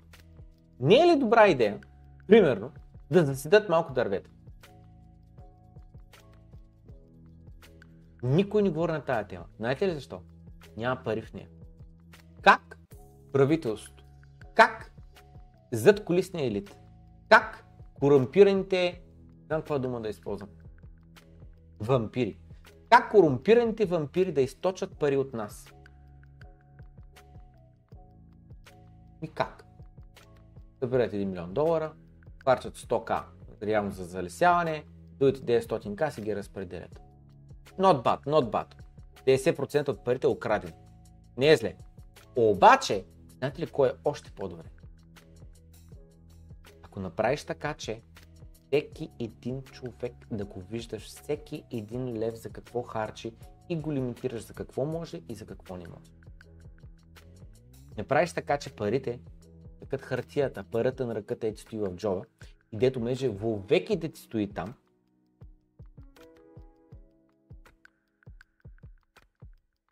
и да се я харчиш когато ти решиш. Днеска, след месец, след два месеца, след 6 месеца, след една година, след две години.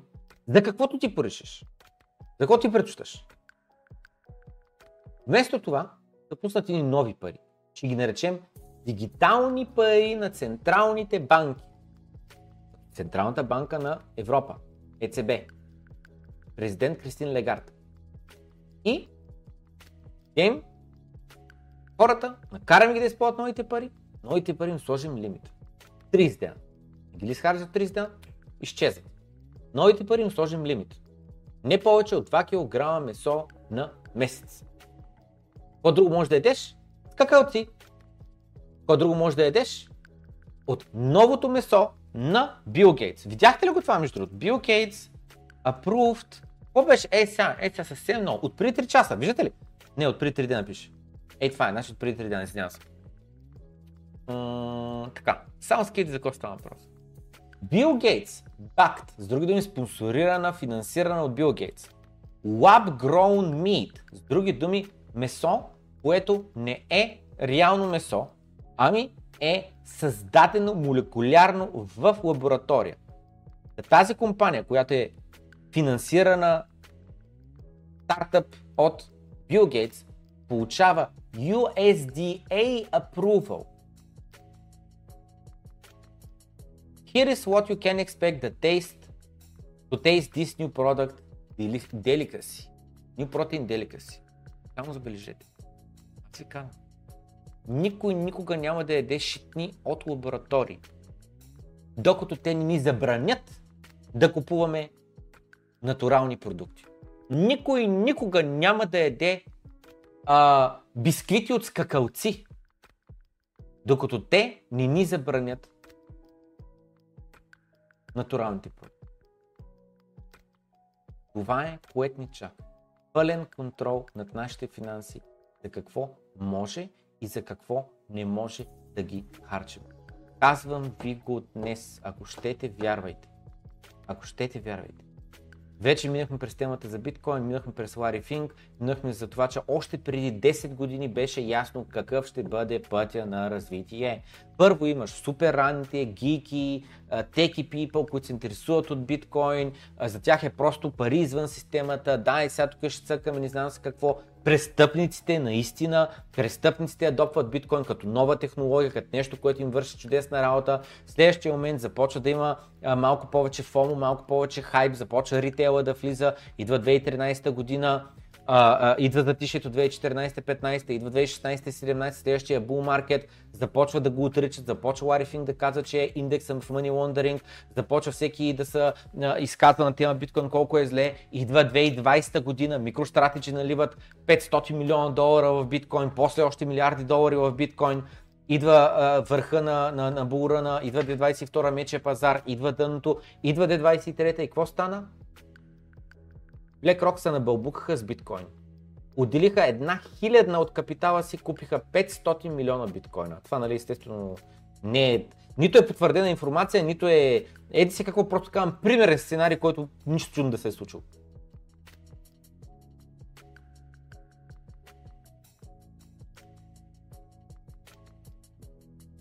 Беше ясно какво следва. Още преди 10 години. Не за мен е толкова очевидно какво следва с фиатните валути. И така е. Хората, които не осъзнават биткоин, са хората, които не са наясно какво ще се случи с лева, с еврото, с долар. Те заради това отричат биткоин, заради това не се интересуват, заради това за тях е просто една пирамида. Защото не разбират, не разбират какво ще се случи с парите ни, които сме използвали последните 10, 20, 30, 50, 100 години. Не, няма 100, няма 100. Фиатният стандарт започва 60-те години. Значи колко е това? 60 години. 60 години сме на тия пари, които сме днес. При това златото е било пари. Златото, не хартийката, не обещанието. Златото.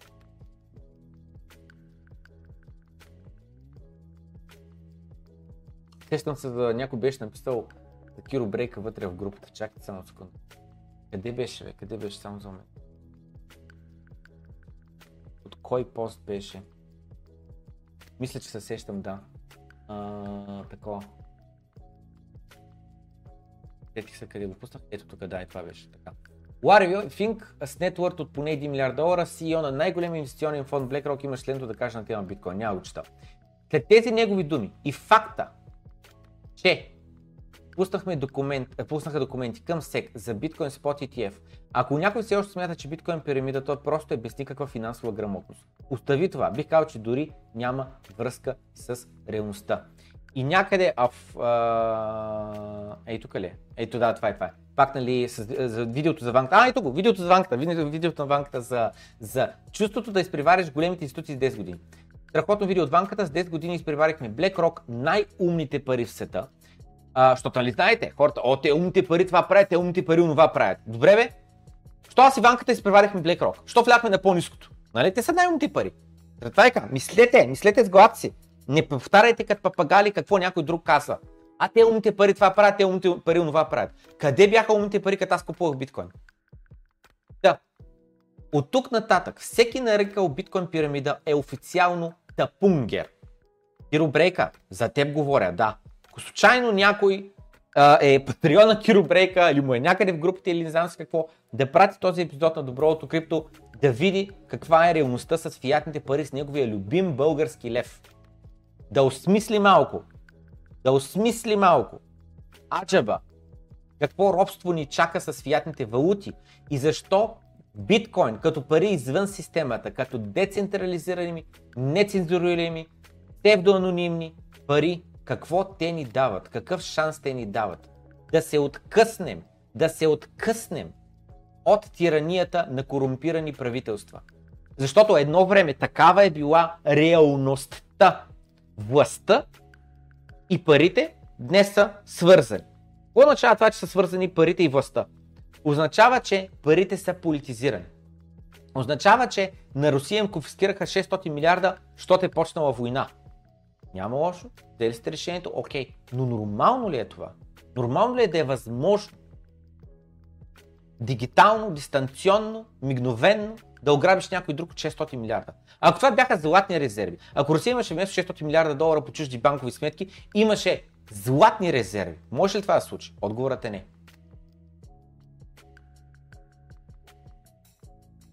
означава, че парите са политизирани? Означава, че когато политиците натиснат централните банки, идват избори, идват онова, дигате лихвените проценти, сваляте лихвените проценти, означава, че буквално хора са намесени в парите. Хора вземат решения, тези хора после не носят никаква отговорност, никога не влизат в затвора, дори някой да е корумпирал да вземат грешно решение, къде измислят всяки причини, защо това е правилното решение, но реално те знаят, че това е грешно решение. Това означава, че парите са политизирани, корумпирани, мръсни пари са, всичките пари. Това е реалността днес. Знаете ли каква беше реалността преди 500 години, да речем? Управлението е било в едно с религията. Съвсем друг сегмент ще направя на тема религията, малко по-късно говорим, като говорим на тема ислям. Но е така са били ръка за ръка. Управлението и религията. Замислете се, замислете се. Управлението на една държава, днеска, днеска, има ли място за попове? Има ли място? Трябва ли попа да реши? Аз не знам структурата на, на, на, на, на църквите. Поп знам, че е в църквата. Какъв е ония, дете над попа, не знам, пай, пай, пай, нещо патриарх, патриарх има някакъв, не го знам какъв е. Ма не ме интересува. Не ме интересува. Просто не ме интересува. Да си прави там неговите неща, който иска да му носи пари е така всеки месец, е така цък, цък, цък, цък, да му снася. Аз не искам. Като свободен човек няма го правя. Нали? Иначе съм роб, ако трябва нещо задължително да го правя. Тъй. Да, патриарха. Той ли трябва да бъде този, де да взема решение? Тръгваме ли на война, на кръстоносен поход или да ни го правим? Патриарха ли трябва да е той, който да решава дали повече от бюджета се задели за образование, за туризъм, за инфраструктура?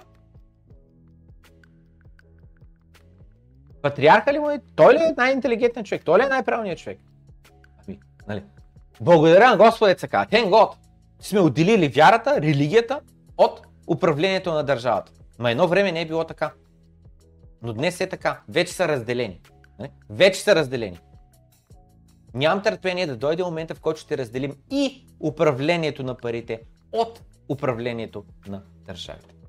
Та някой, ако има, да прати на Киро Брейка, той е епизод на Добро открито, а дано, а дано, да си преглътне огромното его и нали, да си каже, окей, той пет шлеме, въпреки че е на половината на моите години, може би, може би е осъзнал нещо, дето аз още още не съм осъзнал. Може би.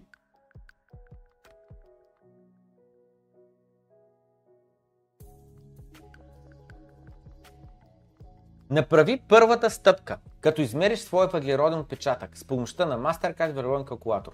Приложението CCB. 1,7 грама, дадено е за пример. А...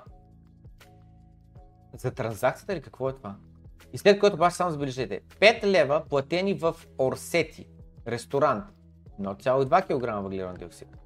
97 лева платени на А1 сметката ти. 15 кг въглероден диоксид.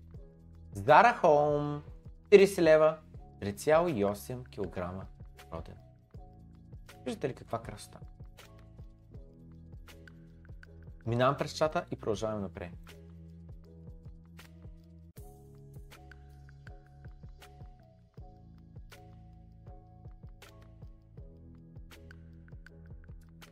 Нали коментираме въглеродния отпечатък? Мисля, че ставаше въпрос за колко години Англия би спестила отпечатъка направен от Китай, ако не се лъжа за 3 дни или седмица. Точно така. Няма да го, а, такова, няма да го търся сега в момента в канала, но вече сме го коментирали. Просто не знам него епизод добро открив дали е налязан, дали го има сегмента отделно. Но коментирахме, че толкова беше за първото 3 месече на 2023 година. Китай увеличиха прямо предната година техния въглероден диоксид а, емисии с толкова колкото трябва да спести Англия за цялата си Net Zero програма до 2300 година или 2050 година ли беше, код беше. Значи, за 3 месеца не всичкото, ами просто увеличението спрямо миналата година на Китай е повече отколкото Англия има за план да спести напред за 7 години или за 27 години. Абсурдно е! Абсурдно е! И както един англичанин каза, и пак ще го повторя това, защото е много бързо, няма, вика, никакво значение какво ние ще направим. Вика, Англия е отговорна е, е, за 2 или 3 или 4% какво каза от глобалните емисии. Вика, утре целият остров да го подводим, да потопим под океана, разлика няма да има. Вика, разлика няма да има. Пак ще си стигнем, пак ще се вдигне въглеродния диоксид, колкото е представено, че се вдигне. Вика, единственото нещо, което ние можем да направим на този остров, е да работим здраво над иновации, над нови технологии, за да може, за да може да ги направим достатъчно ефтини, за да може да влязат те яко в бедните държави. Защото той каза индийци, китайци, малайзийци, виетнамци и така нататък ще покажат среден пръст, ще кажат отиде да ядеш курец. Аз въобще няма се занимавам с твоите а, политики, докато моите деца са гладни. За един родител на гладно дете не му пука за глобалното затопляне. Само за това, за което му пука е как да сложи той храна на маста на децата си.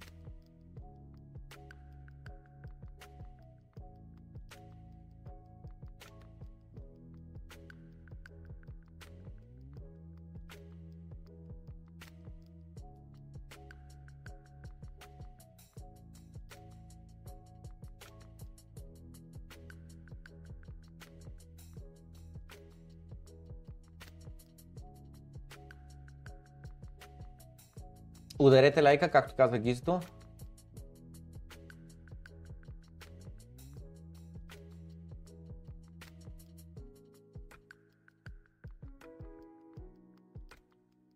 Колко от парите ви са в кеш пара на ръка? Под 10% половината от хората. 10 до 30% 23% от хората. 30 до 60% 16% от хората. Над 60% 14% от хората. Поред мен, колкото по-голям процент има човек от парите си в кеш, толкова по-малко пари има.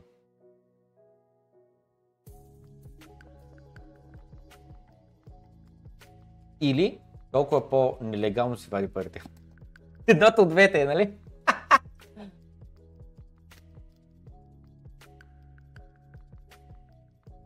Ей, дайте продължаваме напред, че имаме още много съдържание, през което искам да минем.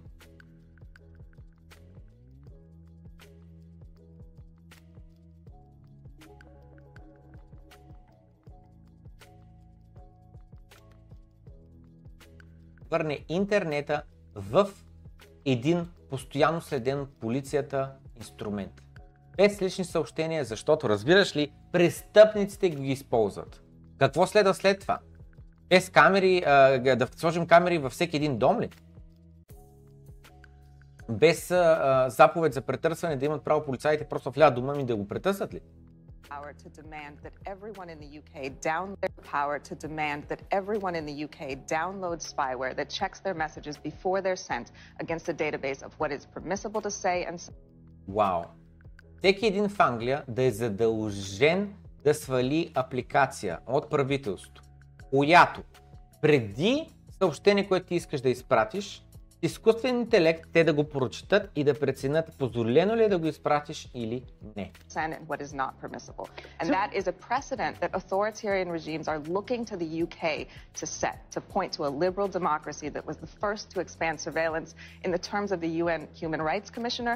This is unprecedented paradigm shifting surveillance and paradigm shifting not in the good way. И казва съответно, това е вика само което чакат Китай. Нещо такова се имплементира на Запад и да могат да кажат, ето виждате ли, те там го правят. What do you do if there's if there are child abuse images being shared on Signal? What is your you know, dealing with law enforcement on that point. You. Съответно, тази свика, те са ужасно малумна, отвратителна репортерка, която не мога да повярвам, че тя вече минимум 10 години по екрана, може би и 20 години вече по екрана. Отвратителна е, гледал съм няколко а, интервюта с нея, просто е малумна, е меко казвам. Та, а, и това, което каза, добре, а, какво ще направиш тогава полицията, какво трябва да направи, ако в сигнал, което е инкриптирана връзка и а, съобщенията там не могат да се прочитат нито от правителството, нито от твоя интернет провайдер, нито от полицията, а, а, нито от сигнал компанията, която разработва сигнал апликацията и така нататък. Какво да, да направиш, когато върху сигнал се изпращат нелегални съобщения? Под нелегални имам пред с съдържание, примерно детска порнография и така нататък. You just not know? Look, this, this gets down to the brass tacks and the facts of, you know, the rules of mathematics, the rules of physics. There is... Те вика, добре, дай да се върнем към базовите неща, към правилата на математиката 2 плюс 2 е равно на 4. Без значение ти мъж ли си, жена ли си, дей, дем ли си, хис, хър ли си, някакви други, не знам какви са, а, без значение дали се идентифицираш като котка, като куче или каквото и да било. 2 плюс 2 винаги е 4. Без значение в добро настроение ли си, в лошо настроение. 2 плюс 2 винаги е 4. И не успорим факт.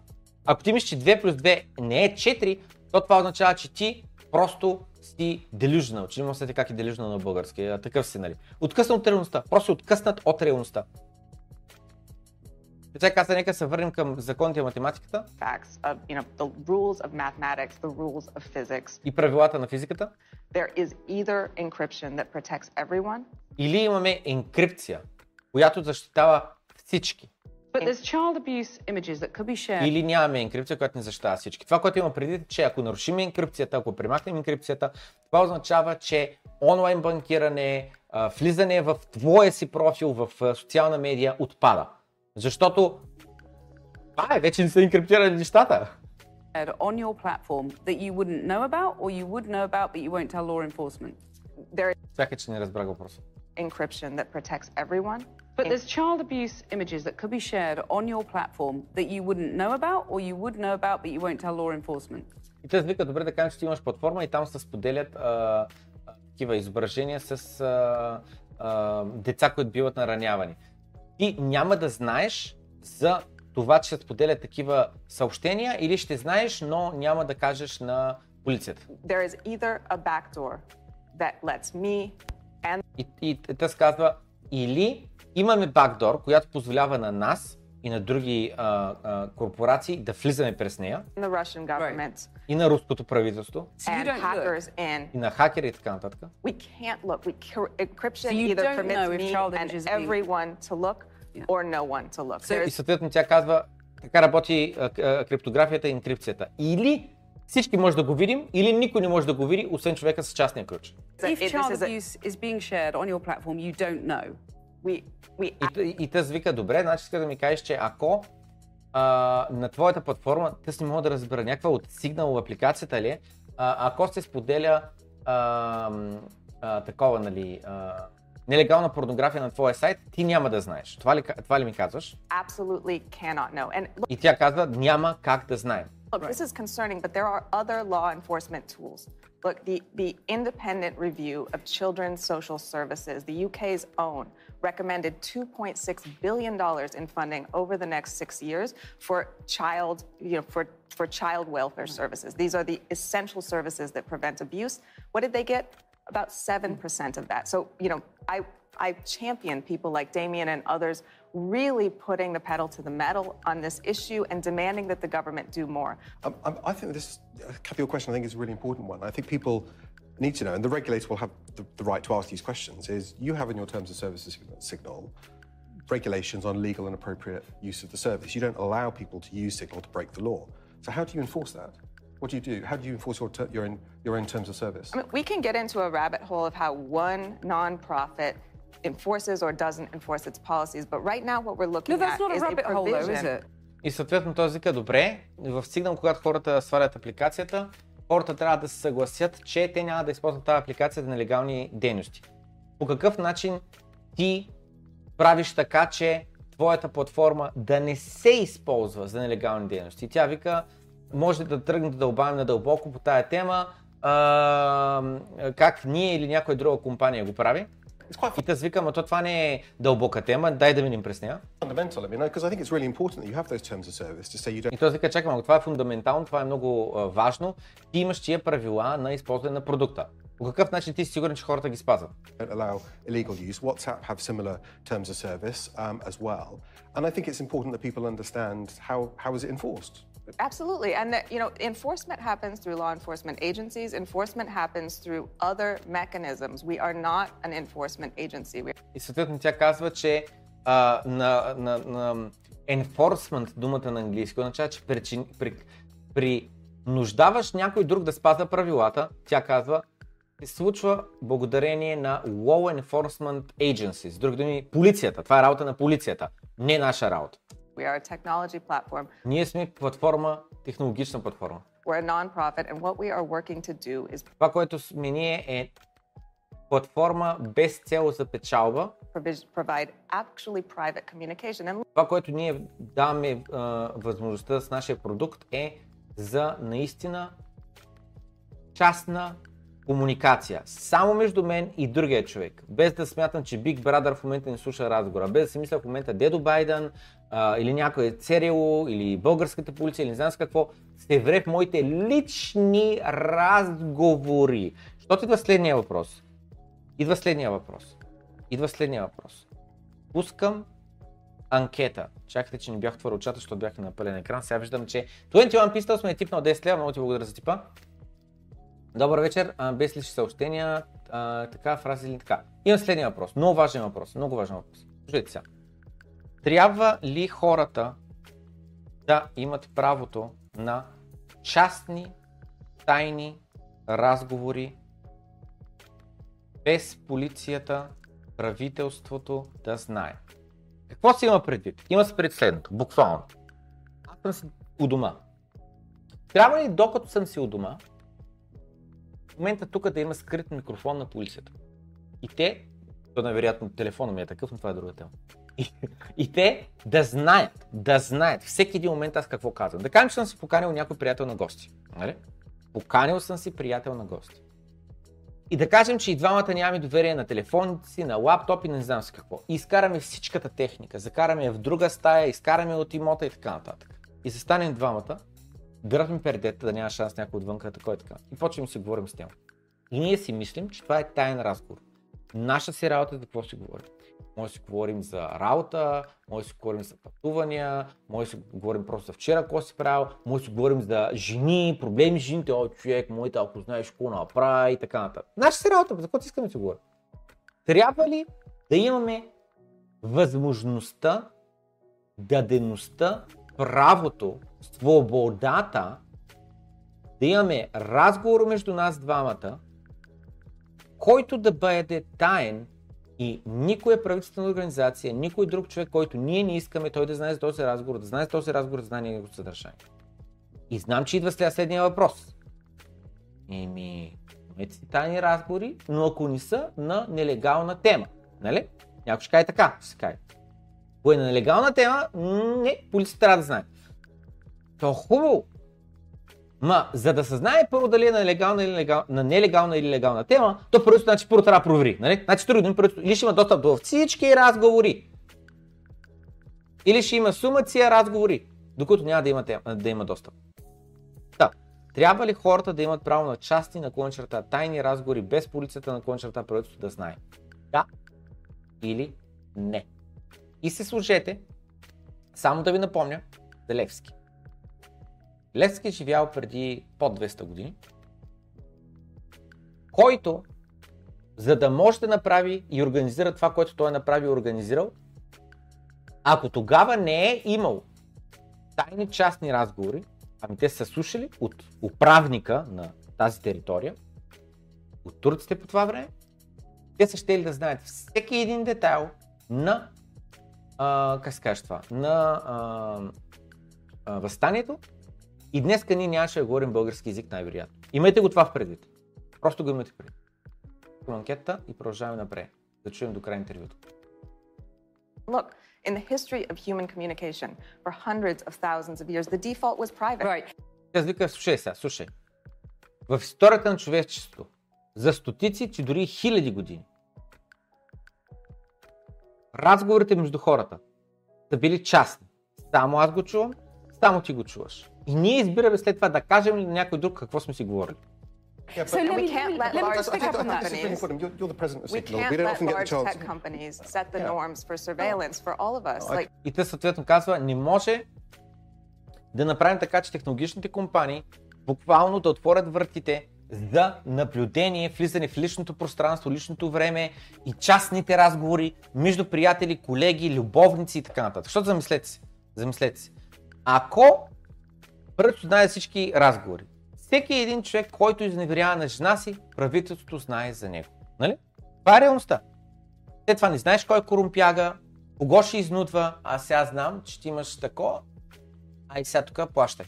You and I both need to check these companies on changing the norms for human communication to be completely surveilled by a handful of companies. What Signal is trying to do is keep the default of privacy that has existed through And, and, and many of your colleagues are in Yeah. favour of free Лудница. Тотален контрол. Луд.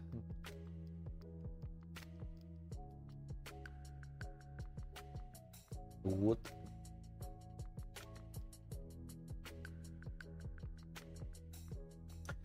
...97 човека казват, че хората трябва да имат право... 97% от хората а, гласуват, че хората трябва да имат право на а, 95% на частни а, тайни разговори без полицията върху да знае, 5% са на мнение, че не. Правителството трябва да знае за всичко. Ужас. Буквално, както написа тук що парадокс. На ръба сме да изтървем света да се срине. Това се случва пред очите. Jesus Christ. Jesus. power to demand ни са. Чакай да отворя сигнал, да изпратя на един мой приятел.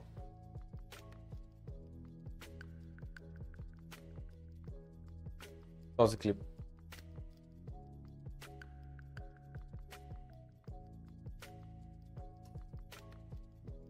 Брутален. Брутален, брутално беше това интервю. Ева Владингер Броек. Тук що трябваше да мина през Facial Recognition Boarding.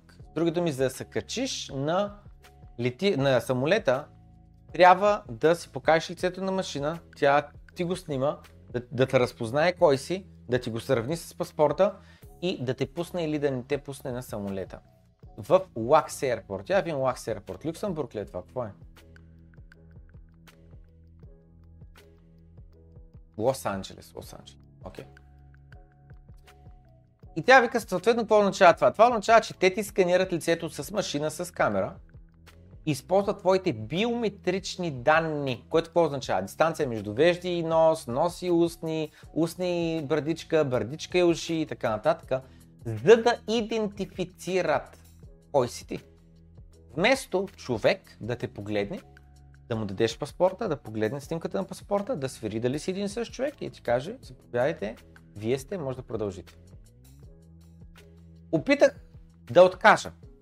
Да кажа, че не съм окей, те да ме снимат с камера и изкуствен интелект, използвайки да проверяват аз в базата данни на най-търсените ли съм или не. Но веднага ми казаха, на момента няма смисъл, почва, въобще не се опитвайте, не дейте спорете, просто няма да ви допусне до самолета, ако откажете да ви снима машината. Още един пълен ужас, който вече е реалност. Разбирате ли за какво става? Първо, пълно следение на всяка една ваша транзакция.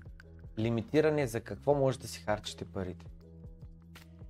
Изкуствен интелект навсякъде, който благодарение на изкуствен интелект много неща, които преди стават твърде трудни и заради това ги правиш само за най-важни хора. Нали знаете, ти има листа на най-търсени по целия свят. Престъпници. Нали знаете? Идеята, че за тях може да се изхвърлят допълнителни ресурси. Те са толкова ценни, ако бъдат хванати, че пари много се влагат, за да може тия хора да бъдат следени. Обаче, случайни хора, нормални хора, че с нямаме пари с тях занимаваме. Но благодарение на изкуствения интелект, става без пари. Следенето на всеки един човек, използвайки улични камери с facial recognition, буквално през целия ден, през цялата седмица, през целия месец, през цялата година. Може да си направи една карта, къде ти се появява, на коя улица, къде си се движил, навсякъде всичко. И колко пари струва това нещо? Zero.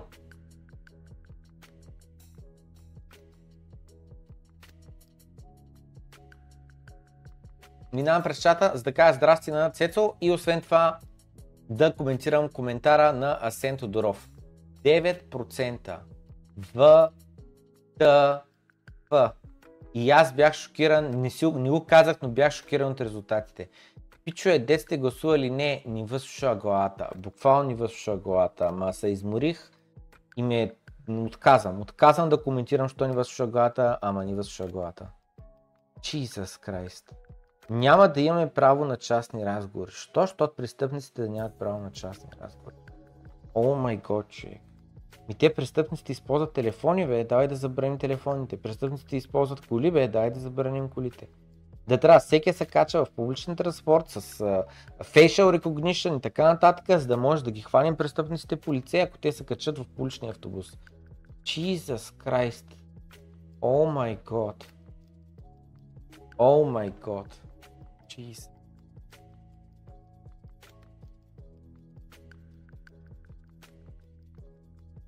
Телефонът ми прави отдавна такава карта. Това е ясно, но въпросът е хората, които вземат мерки да не прави телефона такава карта, че просто пак може да се здобие с тази карта. Между 2020 година и 2022 година огромно количество хора на възраст под 50 години са взели ипотеки. Това ще е следващата тема, с която ще продължим утре в Доброто крипто. Ще започнем да говорим на тема финанси, на тема економика, на тема инфлация и така нататък. Но знаете, че утре е утрешния ден. Ако утре ме питате, е, плане на Любеща, че днес ще имам доброто крипто, аз ще кажа, не съм казал днес, аз казах утре. Лек ден ви желая и ще се видим отново в следващия епизод Добро крипто. Станете Patreon, купете си пряка криптотенска, линка е долу в описанието, елате в Discord, елате в Facebook групата и не пропускайте нашите срещи и конференцията в Ел Салвадор, ако имате възможност да дойдете. Бай!